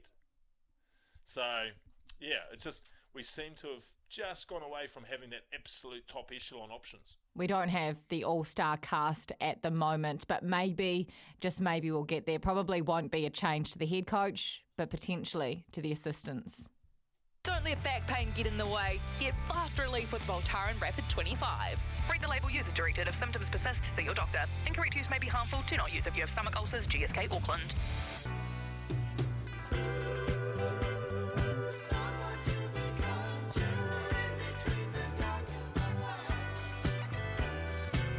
As you've just heard in Johnny Max News, we've had plenty of Kiwis in action in Oregon at the Athletic World Championships. And joining us to talk about it, all thanks to McDelivery, former New Zealand Olympian and heptathlete Sarah Cowley Ross. Sarah, kia ora, welcome into the program and thank you for giving up your time. Um, there's so many of athletes we can talk about, and we will talk about Eddie, Zoe Hobbs, of course, Jacko Gill, and Tom Walsh. Who's impressed you over the weekend? Oh, I think our Kiwi sprinters um, have really stood up. I, Yeah. I'm so impressed with Eddie's 10.08 uh, and then Zoe 11.08. To get to the semi-finals, that's a great performance. And what I like is that now they have the experience at that semi-final level to then use that to go on from here. Let's go into Eddie a little bit um, deeper. There must have been an interesting conversation because um, he is now our fastest man and he broke his father's record, didn't he? I know. And how cool is that for a start? Like, you know, to think about that your dad was the fastest guy in New Zealand. Yeah. And you go out on this mission to break the New Zealand record that your father held. So I think that is so cool. There is so much more that we will see of Eddie. He is a raw talent. Yeah. You look at him when he runs, he's not polished. Um, he, he loves it. He absolutely lives for the moment. And you can see he's a racer because when he comes when he when he comes out in New Zealand and in Australia, where we've seen him over the domestic season, he, he does enough to win. But when he's in the championship with guys like Fred Kerley that are running 9.79 in the heat, he thrives on the competition. And just just bear in mind as well, Jesse, he's not in the super shoes. So we will see definite improvements in Eddie to come in the future. Sarah, when you talk about Eddie's improvements, is and he's not the finished product, is it a technique thing or is it just physically still got some developing to do, or where do you see that coming? Oh, I think across the board. Um, you, you know, you, definitely technical, but also he, he's not. Um, he's not necessarily got the training years ahead of them that some of these other guys that he's racing against. He's 21, and to be at the level he's at now is, is really impressive. But I think if he can, you know, tidy up some aspects on and off the track, I, I think we'll see um, some really exciting things in the future. And, you know, hopefully we'll see our first t- sub 10 guy um, it's, it's, really possible. That's that would be amazing, wouldn't it? It would be incredible. Um, what about Zoe Hobbs? She's um, sort of been hard done by over the last couple of years a little bit, but I guess going over to Oregon, she's proved making it through to the semi-finals that she can foot it um, if she's able to compete on these big stages with the biggest names. Yeah, and, and it's just it's really hard to make it yeah. for these championships in athletics, but super hard if you're a if you're a 100 metre sprinters. The, the, it's so deep, the, the depth of talent. And so Zoe, I think she really stood up at the World Indoors this year. That that gave her the opportunity to say, "Hey, I belong on this world stage." She made the semi-finals there, and she had a really good outing in the semi-finals today. Uh, 11-13, but after the false start, and you can't underestimate the the um, sort of a little bit of disruption to the athletes with that false start. They re, they reset and they go again.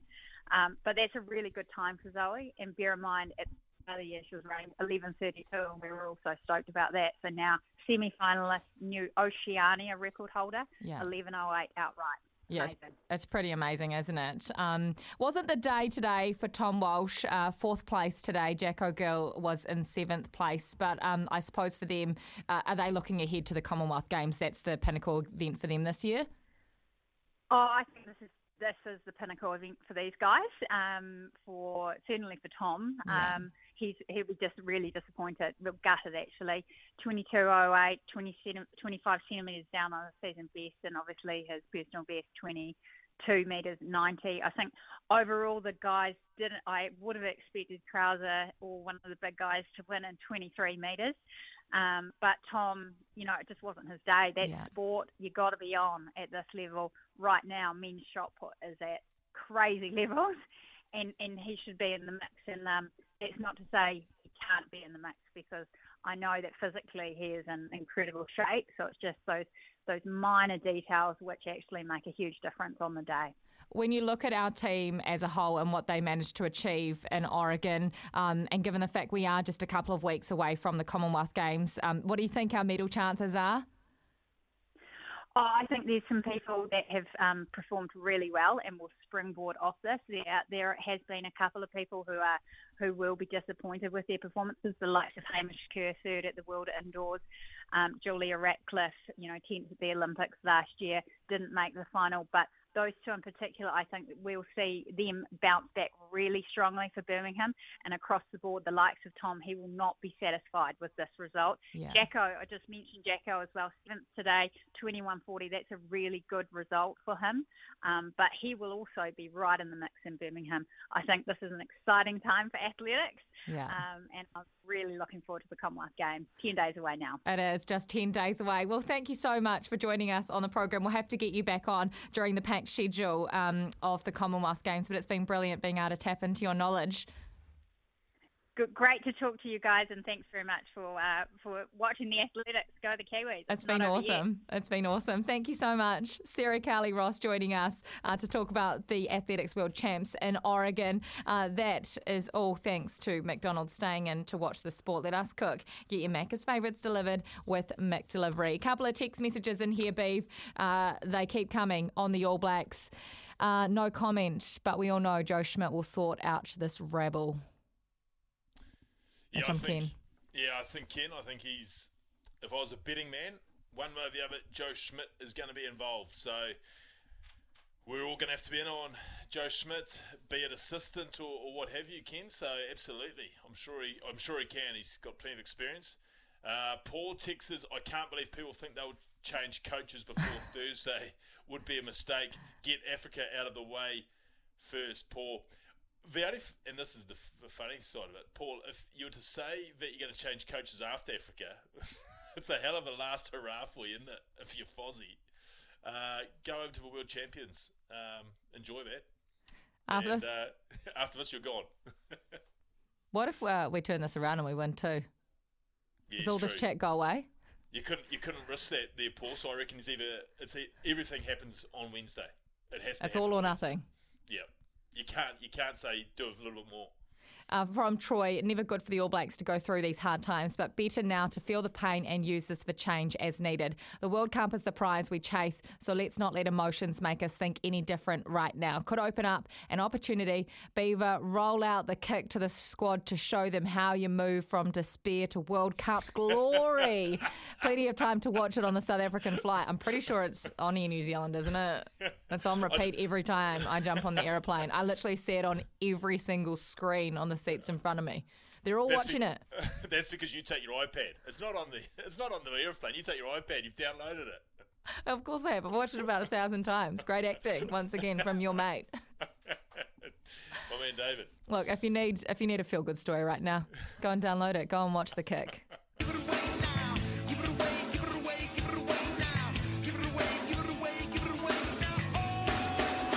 Text here on the Tempur and Bedpost text machine from RC. I'd be more worried about losing the Bledisloe Cup than the two tests in South Africa. After how many years locked away, my Aussie mates thinks they're a shoo-in.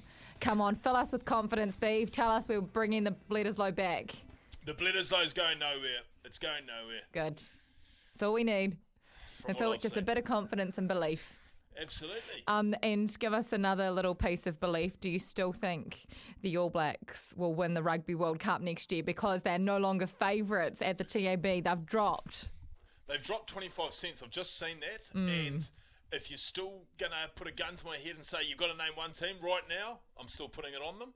But I'd also have a little secret fiver on the 625 they're still offering for the Boks. That's juicy for me. Six twenty-five on South Africa. Okay, well let's bring in the man that knows exactly what the odds are. Paul Mawati from the TAB Bet Live on your favourite sports. Download the TAB app today. Paul, uh, have you set the odds, or have you looked at the odds today? Uh, the updated odds for the Rugby World Cup next year after everything going on on the weekend. Yeah, there's been a wee bit of movement there. Um, the All Blacks have drifted slightly. They're now out to 375. The favourites on the top line of betting are now France at $3.50. The Irish, they've tightened in. They're now into $6, uh, equal with the English, uh, also at $6, who all came down and won a three-match series against a Southern Hemisphere opponent. And the South Africans, who sort of they, they change their team every test match, just about. They they, they make wholesale change. They don't care. Um, I'm sure they've got all eyes on defending the World Cup, uh, and they're 650. And as Beaver said, they're probably worth a little go as well. They they don't mind losing the odd test match here and there as long as they are fully prepared when they head into a World Cup. And we're not that far away from the next World Cup. So yeah. Uh, All Blacks now 375, second favourites behind France at 350. The Australians, they're at $10.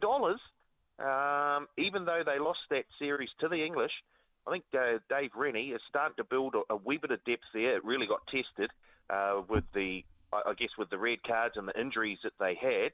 Uh, but they didn't look the worst. So Australia might be worth a little nibble as well at ten dollars, and then we're down to uh, the Welsh at seventeen, Argentina at fifty-one, who themselves uh, won their home series against Scotland over the weekend.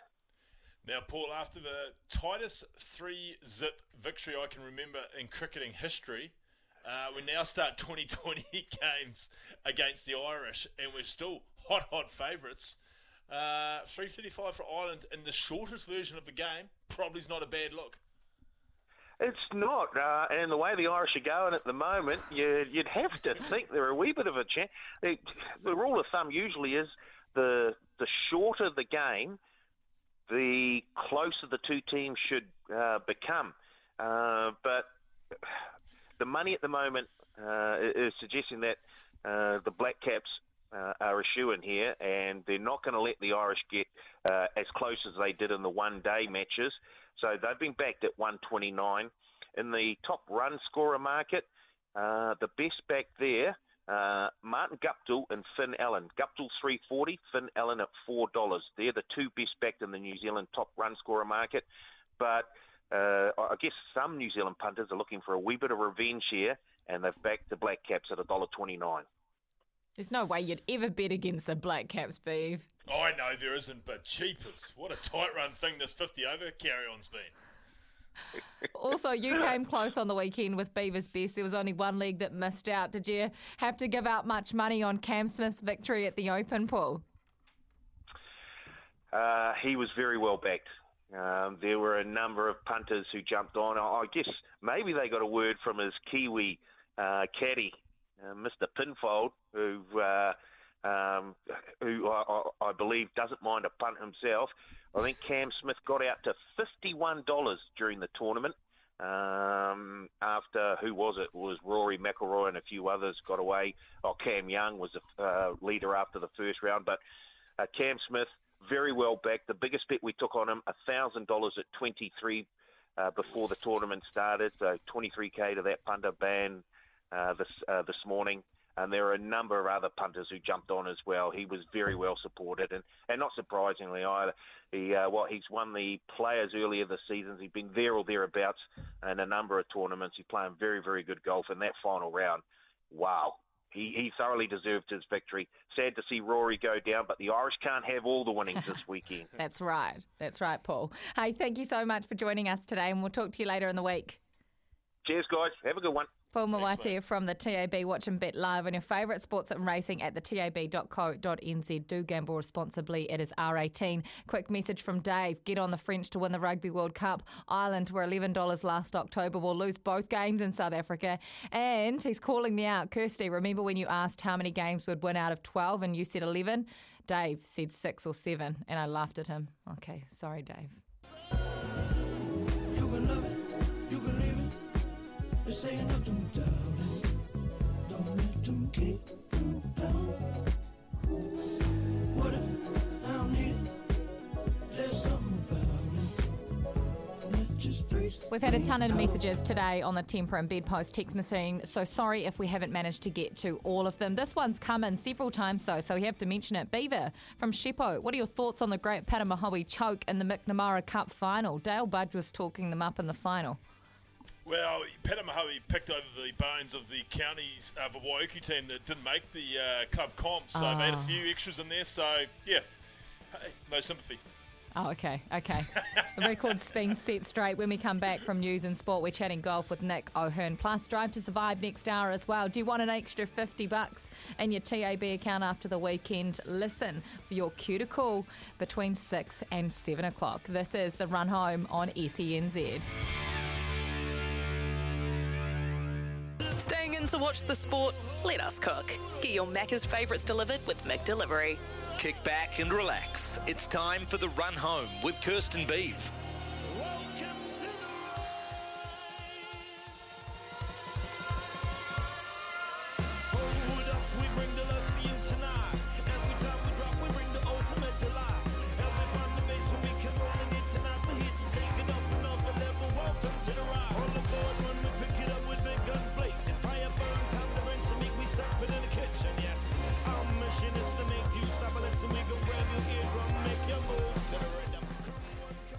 Ah, oh, the text messages. Um, Beaver, I don't know if you're ready for this, but I'm okay, gonna I'm, I'm, gonna read a couple for you. Yes. Um, hi guys, it feels similar to when Todd Blackadder was Crusaders coach. Close but no cigar. Unfortunately, sometimes you have to back the man with the hot hand. A band aid will result in a tough 18 months for fans and players. Cheers.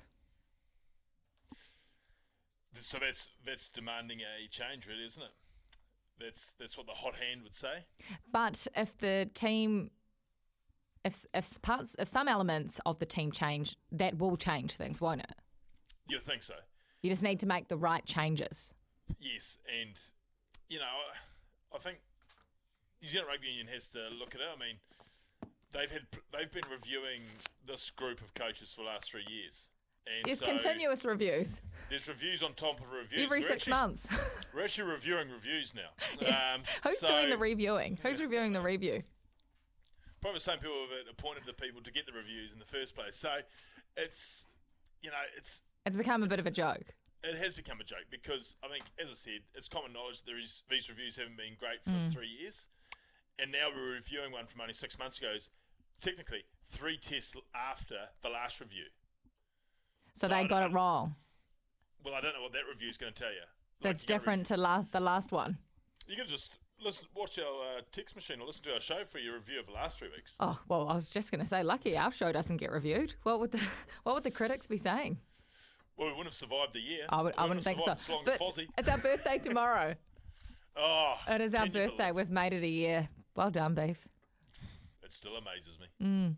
Uh, Curse Beeve, it seems a case of the heebie jeebies has rattled the All Blacks. This will pass. The natural order will prevail. I'm confident that the executive will listen to the voices of the passionate nation. Let's be positive. We've been through these cycles of highs and lows before. Remember, Ma'a, look at me now. Newspaper headlines after a long lull in form. All good. P.S. Butter is finally a better price at Countdown. Bake a cake. Have some hot toast. Whoop whoop. Oh, that well, that's great news. That's all we needed to know. As long as that butter starts to pull down, bacon a cake, very therapeutic. There, Kirsch. You, Uh, we'll make one for tomorrow. absolutely. You're, you're missing out on the celebrations. You should come in for the first birthday tomorrow. There's cupcakes, there's everything. It's a real party. Uh, let me get back to you on that. That's, Uh, that's clearly a no. The cupcakes did not entice Beef, which surprises me considering he's got the sweetest tooth of anyone we know. It is the only lure that could possibly get me when you're starting to talk party food. Uh, but yeah, interesting about where they go to from here, Kirst. Um, here's an interesting one. Geez, I hate being on radio every day, Kirst, because if you say something, um, people always remember it. I know Um, that, and we don't remember. but but like Dave, like me laughing at Dave. I'm sorry, Dave. I, I should have known you wouldn't forget that. Beef, I remember your comments prior to both last tests that if ABS I'm glad they're coming at you this time. that would both produce a bit of a massacre over the Irish, and I feared for a bounce back from Ireland and Dunedin. I watched the warm up in Dunedin, and then there was noticeable drop balls, passes behind them. Looking at the Irish, they were slick. Interesting to listen to Carmo's interview on Staffy Show. Carmo's seen the same in Wellington during the warm ups. Never underestimate rusty looking drills prior to kick off. Cheers, Tristan. It's I, sometimes that's fear, and sometimes it's irrelevant. I used to be like that. Just some, I remember us in the Chiefs having some of the worst captains runs and the worst pre-game warm-ups, and you're just thinking, "Oh no, tonight is going to be some night at the office." And then it just magically falls into gear, and after about 20 minutes, you're still thinking you're waiting for this warm-up to kick into you, where you were terrible, but you just keep rolling with it. But yeah, there is an element of that. Um, but you what you're saying, Tristan, is maybe there is just a team just completely devoid of confidence, and it'd been fascinating to watch them train last. You weren't anywhere near trainings last. No, but you? funny that that text comes in because Goldie has watched the last two captains' runs, or actually all three of them. But he said to us after that loss in Dunedin at the captains' run on Friday, they were they were dropping balls. He said it was the sloppiest captains' run that he'd ever seen from an All Blacks team. And look at the result. There you go.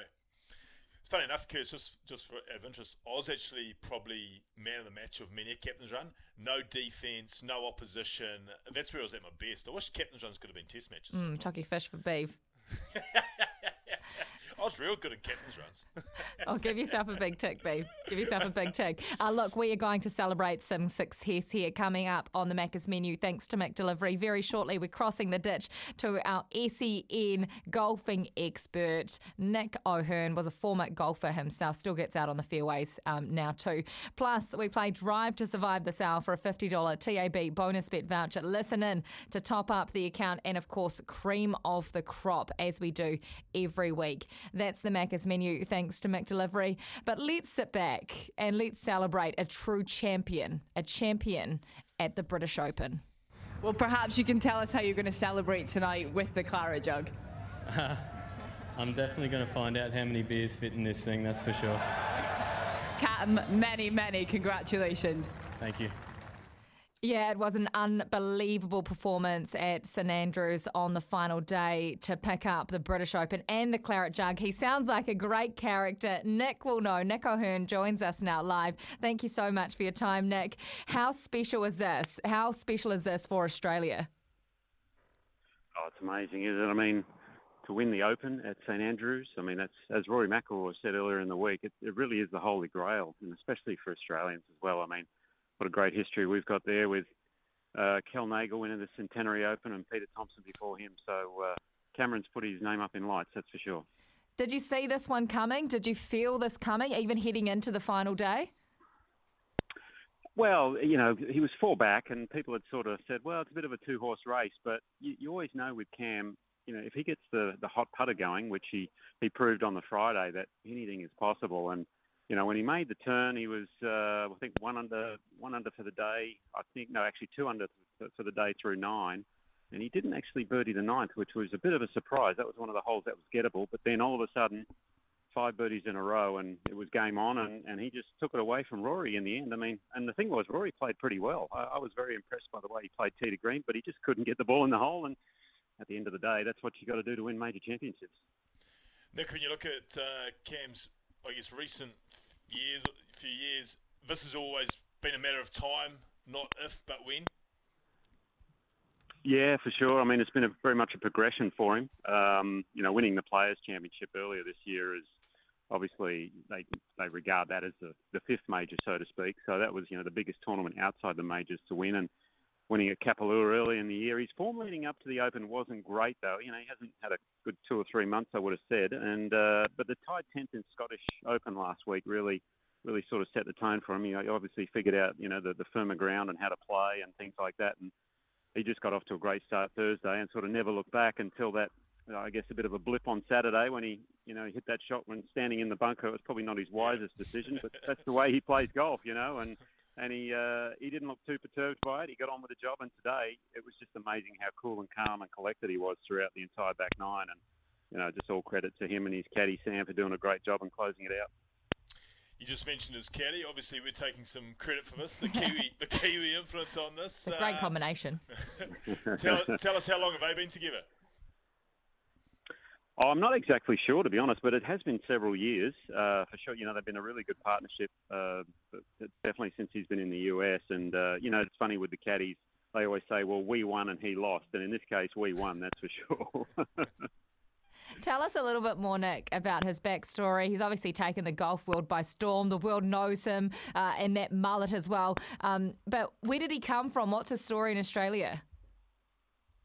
Well, you know, he's he's from Queensland. Uh, grew up playing in the high performance programs over there. Grant Fields, his coach, is very well known uh, throughout the coaching industry. He's one of the best coaches in the world, I would say. Has a number of top players in his stable, but you know, Cameron's sort of been he, he's never been the standout, so to speak. I mean, he, he he's had the talent uh, as far as short game and mental ability, but from tee to green, you know, he's not. Um, I, I guess players like Ryan Ruffels and maybe uh, Curtis Luck were probably outshone him early on, you, you would say. And then, um, you know, when he got that, that break, I think he managed to qualify for some uh, for some US Tour events, and then he did well in that US Open a number of years ago out at Chambers Bay. That really sort of set the tone for him and, and, and kick-started him off. He ended up, you know, winning um, the, the, the teams event in New Orleans early on in the PGA Tour in his career. So, but it was more, you know, the individual events. He, he had some good finishes, but he couldn't quite close it out. And then, obviously, he's played very, very well at the Masters in the last couple of events there and had a great chance earlier this year to win there. But um, you know, I don't think there's anyone tougher mental mental wise on the tour at the moment, and he's probably the best putter in the world. You could quite easily say after that performance. Well, it's been brilliant to be able to tap into your knowledge. Nick O'Hern, host of SENZ's Off the Tee uh, podcast, which you can listen to on our app as well every Tuesday. Thank you so much for joining us, Nick. Oh, no problem. Great to chat and uh, look forward to the rest of the golf uh, later on uh, this year. Brilliant. Thank you so much. Thanks, mate. What a legend. Nick, Absolutely. both Nick, uh, of course, being a former golfer himself, wasn't Yes. wasn't too shabby, was he? Playing on both the PGA Tour and the European Tour as well. Could play himself. I don't know if you've caught up at Kirst, but um, there's all this massive speculation going on, and this is Mhm. the, the rough part of it. The guy's just won the British Open, He's only But- young. Leave him alone. but they're already coming about him that he's about to join the LIV. Is it true? Mm, who knows? I'll tell you what, his price just went up probably 50 million or so. Well, um, he just took home, I think, 3.5 million Australian dollars for winning the British Open. If he was winning one of the LIV events, yes. it was probably 35 million. But, but hey, who's counting? Is, but the thing is, if you don't go with the LIV, it's like you join the Tiger and Rory gang. And I'd I'd be keen on joining that gang. That'd be a cool gang to be a part of, surely. Um, well, talking about Tiger and Rory, um, I had money on Rory. I was backing him, and I thought, yeah, nah, sweet, we're in here on Saturday. Easy, easy money. If I'm not going to win on Ireland, I'm going to win on Rory. We'll be fine. Um, but no. Yeah, I thought you. I thought you had a pretty good chance too. I was on old my man Scheffler, who never really threatened, but was in the top five over the weekend, and then just fell back today. Mm. And I had a couple of multis that, apart from Justin Thomas, I would have been in, and I was in big time, Kirst, big Oh, time. Were you? Had- I needed Cam Smith in the top ten, did that. I needed Fleetwood in the top thirty. Pretty sure he ended up there, but my man Thomas, oof, terrible. Shocker. A shocker. Mm. Um, he had to be in the top five, so that's probably poor on my behalf. Well- I'm asking too much of him. Before the final day, um, probably one of the most talked about stories across the Open was Tiger Woods um, wasn't able to make the cut, but his final um, walk down the 18th hole, his caddy left him, um, and it was emotional, wasn't it? Because this is the last time that the Open will be at St Andrews for what I think about five years, is it? And he doesn't think he'll be playing then, so this could be the last time we see Tiger Woods at St Andrews. Yeah, and it, yeah, it does take a while to get back to St Andrews, and Tiger's obviously starting to think that the end is nigh, which is a shame. Maybe five years will come around pretty quickly, Tiger. Maybe that's your last. Let us have one more, one more chance. Who knows? Do it. I'm sure he listens. Yeah, I- I know he's a big fan. I, I know he is. I know he's a huge fan. Once he's on his private boat, he'll just be floating around the Bahamas, thinking, "What's should, what's the frequency here, or should I just download the app?" I, Hmm. I think he's actually a lap an app I think he is an app listener as well. Um, And speaking of, if you missed any of our interviews today, Isaac Boss, Scotty Stevens, and Sarah Cowley Ross, go back and have a listen on our SENZ app. Uh, they were all brilliant. Scotty was awesome on the situation with New Zealand rugby at the moment. Bossy was fantastic um, on the rise and rise, the continuous rise of the Irish uh, heading into the Rugby World Cup next year, and Sarah Cowley Ross on all things athletics as well. We'll be back right after this. Well, today's cream of the crop beaver, there could only be one.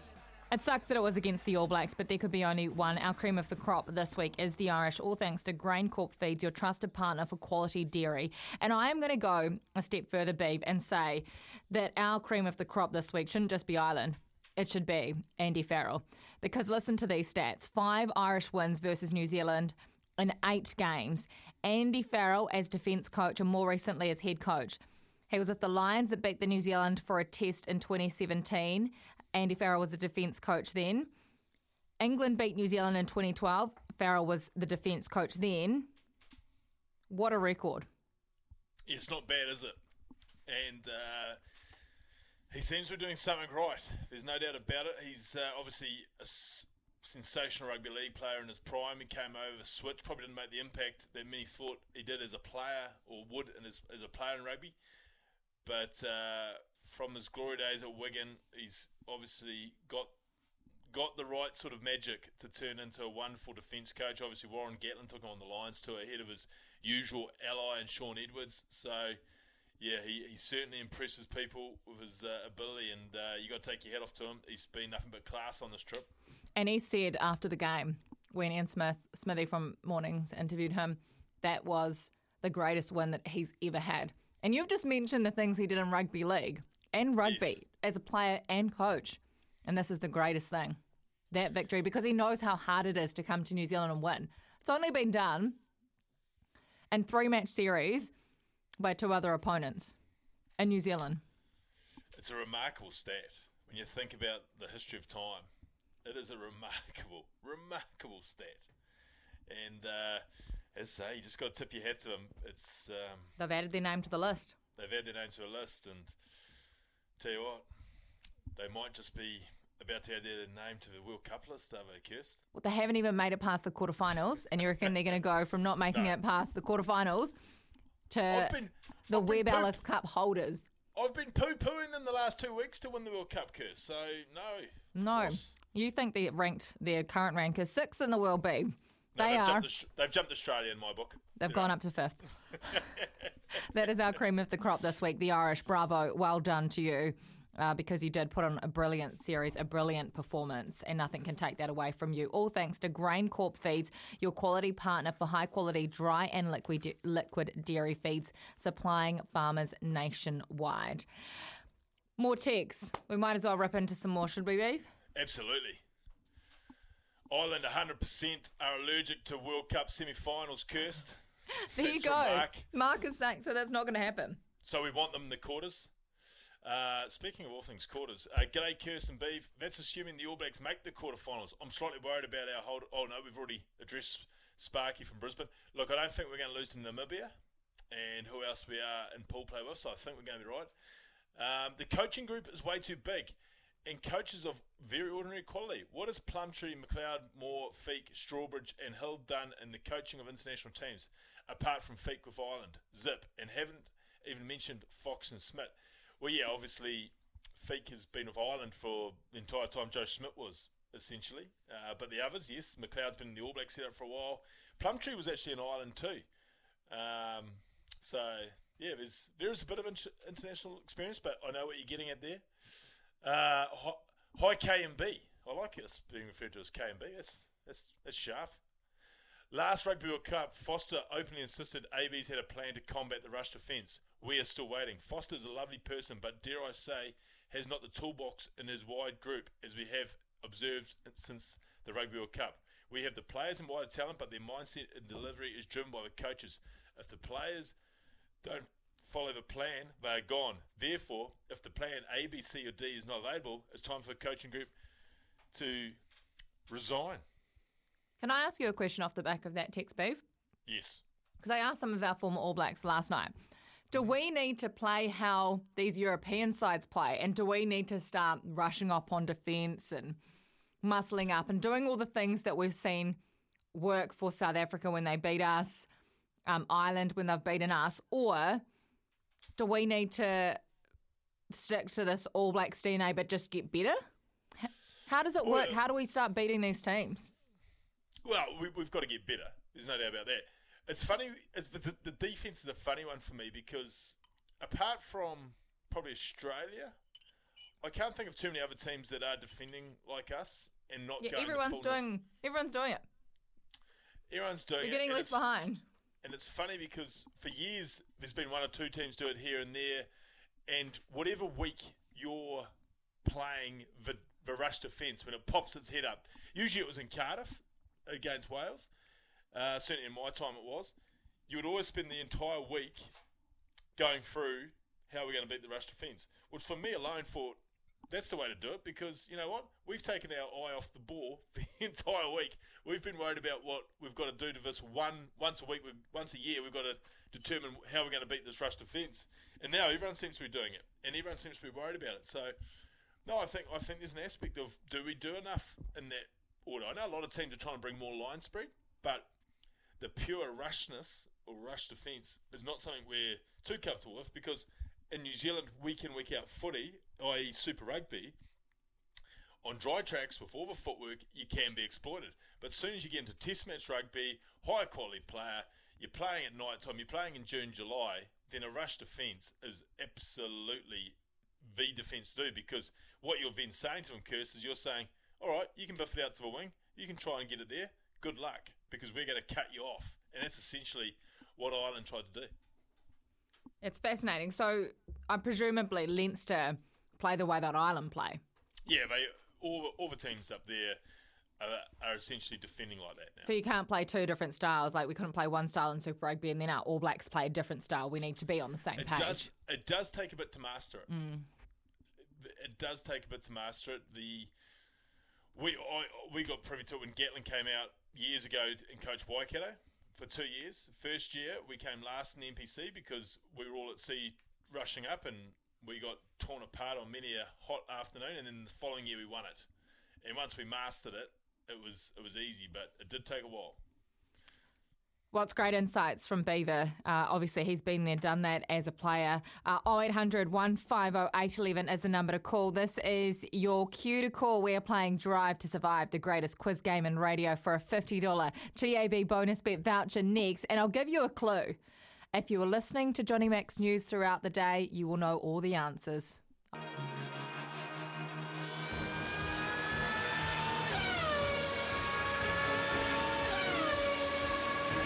This could blow the World Championship wide open. Oh my goodness, this is fantastic. This is Drive to Survive. Yes, it is. You know the number to call 0800 150 811. We are playing Drive to Survive for a $50 TAB bonus bet. Here's some cleverness for you, though, Beeve, before we get started. It's a rhyme. Wolf Foster go or will he stay? What will they do to keep the wolves at bay? The circling clouds are somewhat grey, but I'd rather say a hip hip hooray. For tomorrow is SENZ's birthday. Big aroha, lots of love from Tim the teacher. Oh, sensational, Tim, and very clever. Very clever. Very clever. And uh, yes, we are turning one tomorrow, people. So We've made it. it hasn't been easy, I know, and you all feel sorry for me. A year of curse, but What? look, I'm here. I thought this was the easiest year of your life. Easier than a one day trip down to the mountain when you're running out of fuel and you've got three kids. Correct. Uh, just, Well, fi- just one more. Yes, uh, was it a good idea for the Black Ferns? Why was it a good idea for the Black Ferns to change coaches to Wayne Smith so close to a Rugby World Cup but not the All Blacks? How good would it be to call up Wayne Smith? There you go. Be a bit rough on the girls, I guess. Unless Smithy goes, right, he does this year, and then And he comes in next. next, next year. And I tell you what, Smithy's probably not off the radar completely. He'll want to be, but he's probably not. Because they'll be calling him. He probably wouldn't be able to say no either. So we'll see what happens. Watch your space Kirst. Here's a good one. Kia team. I took an omen bet on Cam Smith due to his love of the Queensland Maroons. Also heard some Queenslander calls on the tee. That is from a Parramatta Kiwi.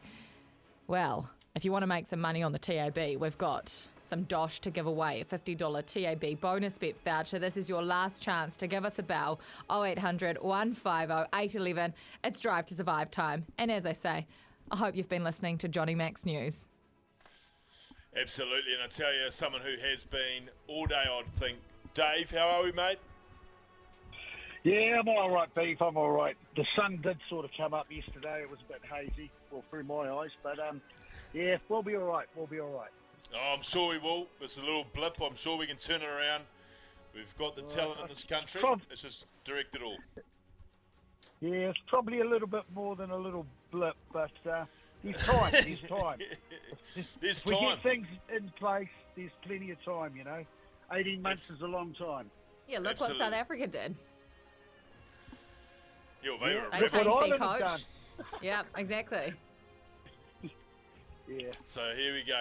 But tell you what, Let's get you some what money. will, what will make you smile, Dave, is a nice drive to survive victory. And here we go. Lap one, question one. What was Cam Smith's final score today? Uh, minus 20, 20 under the card. He was 20 under the card, and we're up and running. Speaking of all Hey, things, did you go for yes, Did you go for that power play for the 51 bucks, didn't you? With Yes, I those did. three guys. yes, Fleetwood got fourth. yes. I knew he. I well, to be fair, after the third round where I saw my man Thomas was, I gave up on following uh, Fleetwood because I knew that we were dead in the water. yeah, yeah. They had it all around the wrong way. weekend, wasn't it? Yeah, they had Yeah. old, they had him.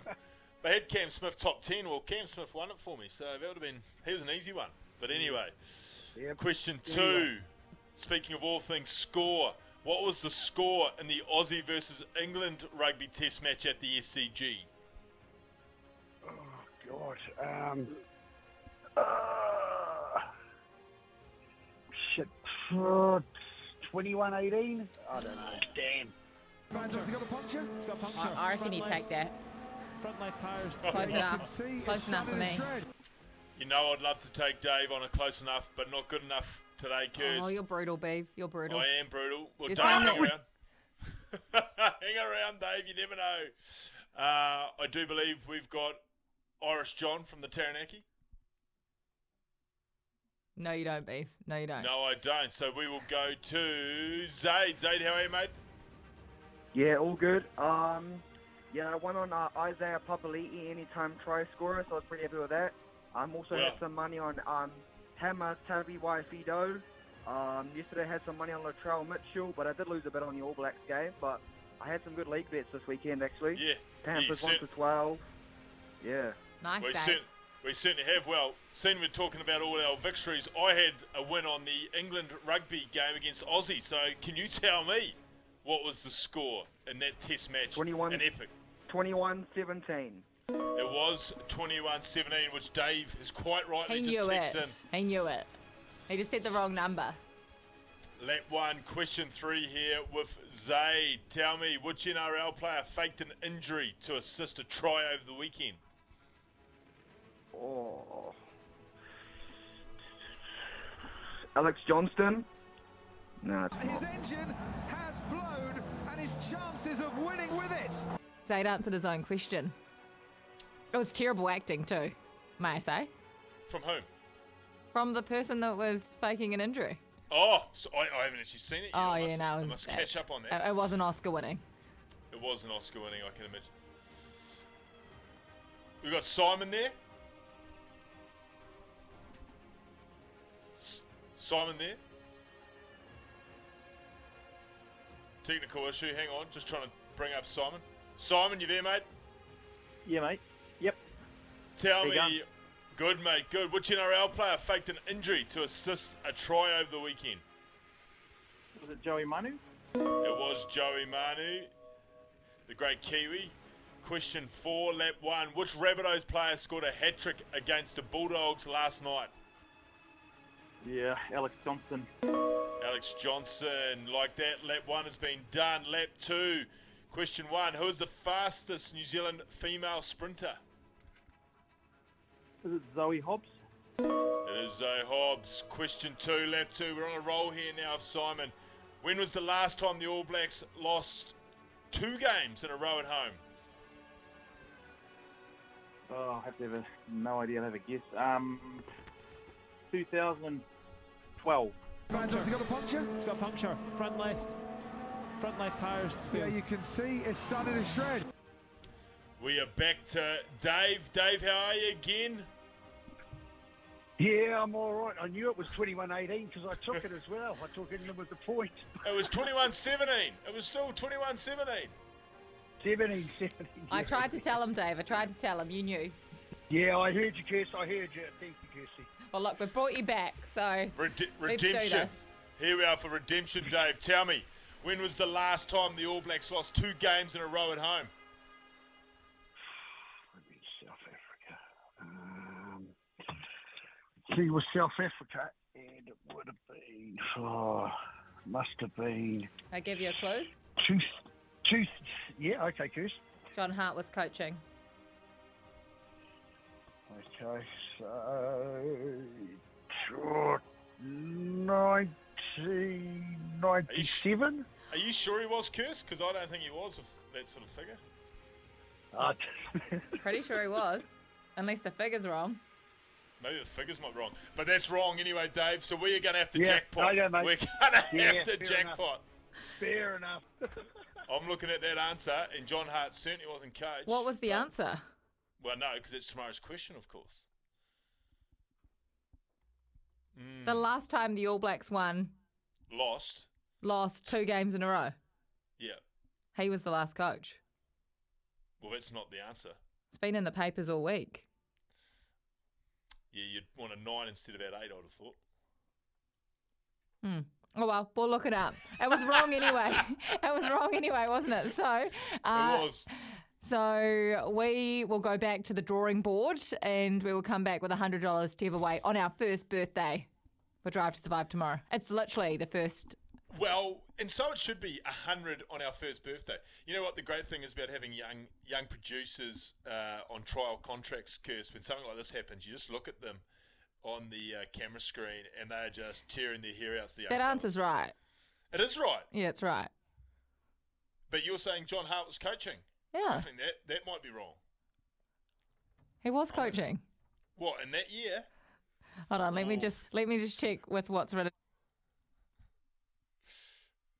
Well, so, sorry, people. Uh, we're sorry for doing our clerical issues on here. This is this is how the show's come together over a year. So it's just a real insight into what goes on behind the scenes. It wouldn't be right to to end the year. Yeah, look, Josh has messaged it through. It is. It is right, Beeve. No, okay. Well, if that's the year. Go ahead and look at the answers on my run sheet. That is not the number. Oh, I do not have that down. Oh, I can't see the answers. That's what I'm going on about. What do you mean? I've, I've, I sent you an updated rundown before the. I thought. Well, you, Do you Who, know- me? you know- You oh, look this at is, a, Josh's- this is a shambles. You look at Josh's text and you, you Oh, look what That's you the emailed. Hold on, answer. Oh, hold on. That's the answer. Yeah, what have Ah. you emailed me, Jacob? Yeah, yeah. That, okay, admin error. Admin Okay. error. all's, well, that- all's, all's well that ends well. You know what, Jacob? Uh, there's been plenty of good guy, mistakes and drive eh? to survive over guy. the over the last year. over the last year, so we've sorted it out. We've got the correct answer. John Hart was the coach, and uh, unfortunately, Dave was still wrong. I tried to help him out, but. $100 tomorrow on our first birthday. I'm sticking around. Well, as you know on the program, Beaver and I can't talk to each other during the breaks, but he's been blowing up. His arms have been flailing in the air, and he wants a public apology. I'm not sure what for. Well, I'll tell you what for. For me, saying that it was wrong on my end, when you kept saying John Hart was a coach, John Hart was a coach, and I was looking at the answer I'd been presented, there was no way John Hart was the coach. And yet you just continued to go down this route of questioning um, and abuse of me on air. And I felt like Ian Foster there at one stage. Hang on, You just abuse? coming. Abuse. You just kept coming. Hang on. Do you think that's abuse? I'm a sensitive soul. And, uh, you know, Wow. my, skin's, my skin's paper thin. Okay. Well, um, you know what? You may get a little bit more abuse because we're going to bring uh, John on from Taranaki. Uh, John, I think we should be saying congratulations to you. What did you think of the weekend's action? Well, the, uh, the the voice box is shut first of all.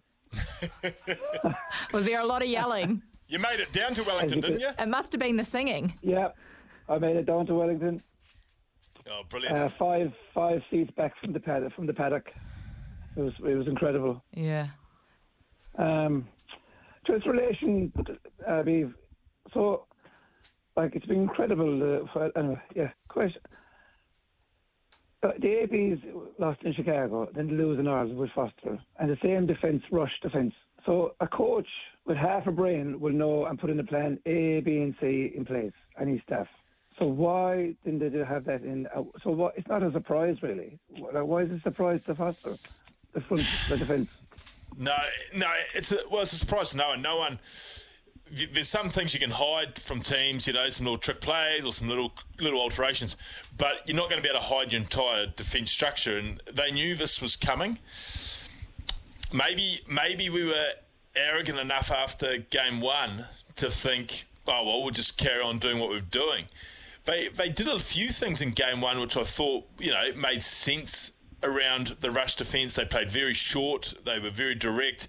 There was a bit of variation to their kicking game, but you're right. It did look like we were shocked by it in game two and three, and we didn't have an answer. We we we have obviously with the history of some of our players and the ability of some of our players, we almost neglect the kicking game. Is is almost almost like we we get bored with it. And Yes. there are some basic fundamentals you can go to around the kicking game, which we just haven't been. Yeah. Well, I, yeah, yeah. Were, were you at the game, Beav? No, I wasn't. I wasn't. Uh, Right. I wasn't as lucky as you yeah. and Kirst. Yeah. Oh well, Kirst has high connections, as we all know. You know, like yeah, very high. You must have as well if you were were- only three rows back, John. no, no, five. No, no, we were five rows back. Sorry, and and no, just look look at the draw. Um, yeah, and the and like it was like um, I don't know the forwards. It was uh, heaps of all back fans behind. Like they just well, everybody really. Did, it was like there was if you can't go around them, you have to go up through them. Yes. And for God's sake, that's and like, I don't know, and, and well, I suppose they, they couldn't because the the coaching of the defence, the league style defence, wouldn't allow it. Really. Yeah, and and and the thing about when you're facing that sort of defence is you can't. We we seem to have these quite a lot of wide plays, which didn't really seem to come up with us, but we weren't throwing any shots. And when you come up against a defence like that, at times in phase play, you just got to run hard lines. You've just got to run hard down lines. And unfortunately, our boys either weren't told to do it or we just didn't do it. So, John, you're right. There's some work to be done. And, uh, mate, we're going to have to wrap this right, up buddy. because uh, we've got the Yeah, ads good, coming good. up. But thanks a lot, John, right. and glad you had a great weekend, right, mate. Yep, sweet as. Have a good one. Well, by the sounds of it, John had an outstanding weekend. And I tell you what, John's been in this country a while because I don't know if you picked up that last bit, but there's a bit of a sweet airs at the end of it. Mm. So you know, that's that's if that comes natural, then Irish John's been here a while. Message in here, uh, Beeve, league fan, looking in, love the weekend of rugby, but what the hell up with the breaks during the matches? A prop takes a knee and then the whole team has a water break and a brainstorm. That's from Tangi. Unfortunately, Tangi, props. The game won't start without props, and coaches know that. And if we need a break, everyone fakes an injury for a prop. Okay. Unfortunately, it is exploited. And, and that's what happened several times over uh, within that 80 minutes period. Great to have you joining us on the program today. There was a lot to dissect, and it will continue tomorrow and for the rest of the week as well. Good. Sometimes needing new tyres can catch us by surprise. That's why Tyre Power gives you the power of zip pay and zip money. You can get what you need now, get back on the road safely, and pay for it later. Terms and conditions apply. So visit tyrepower.com.au or call 13 21 91.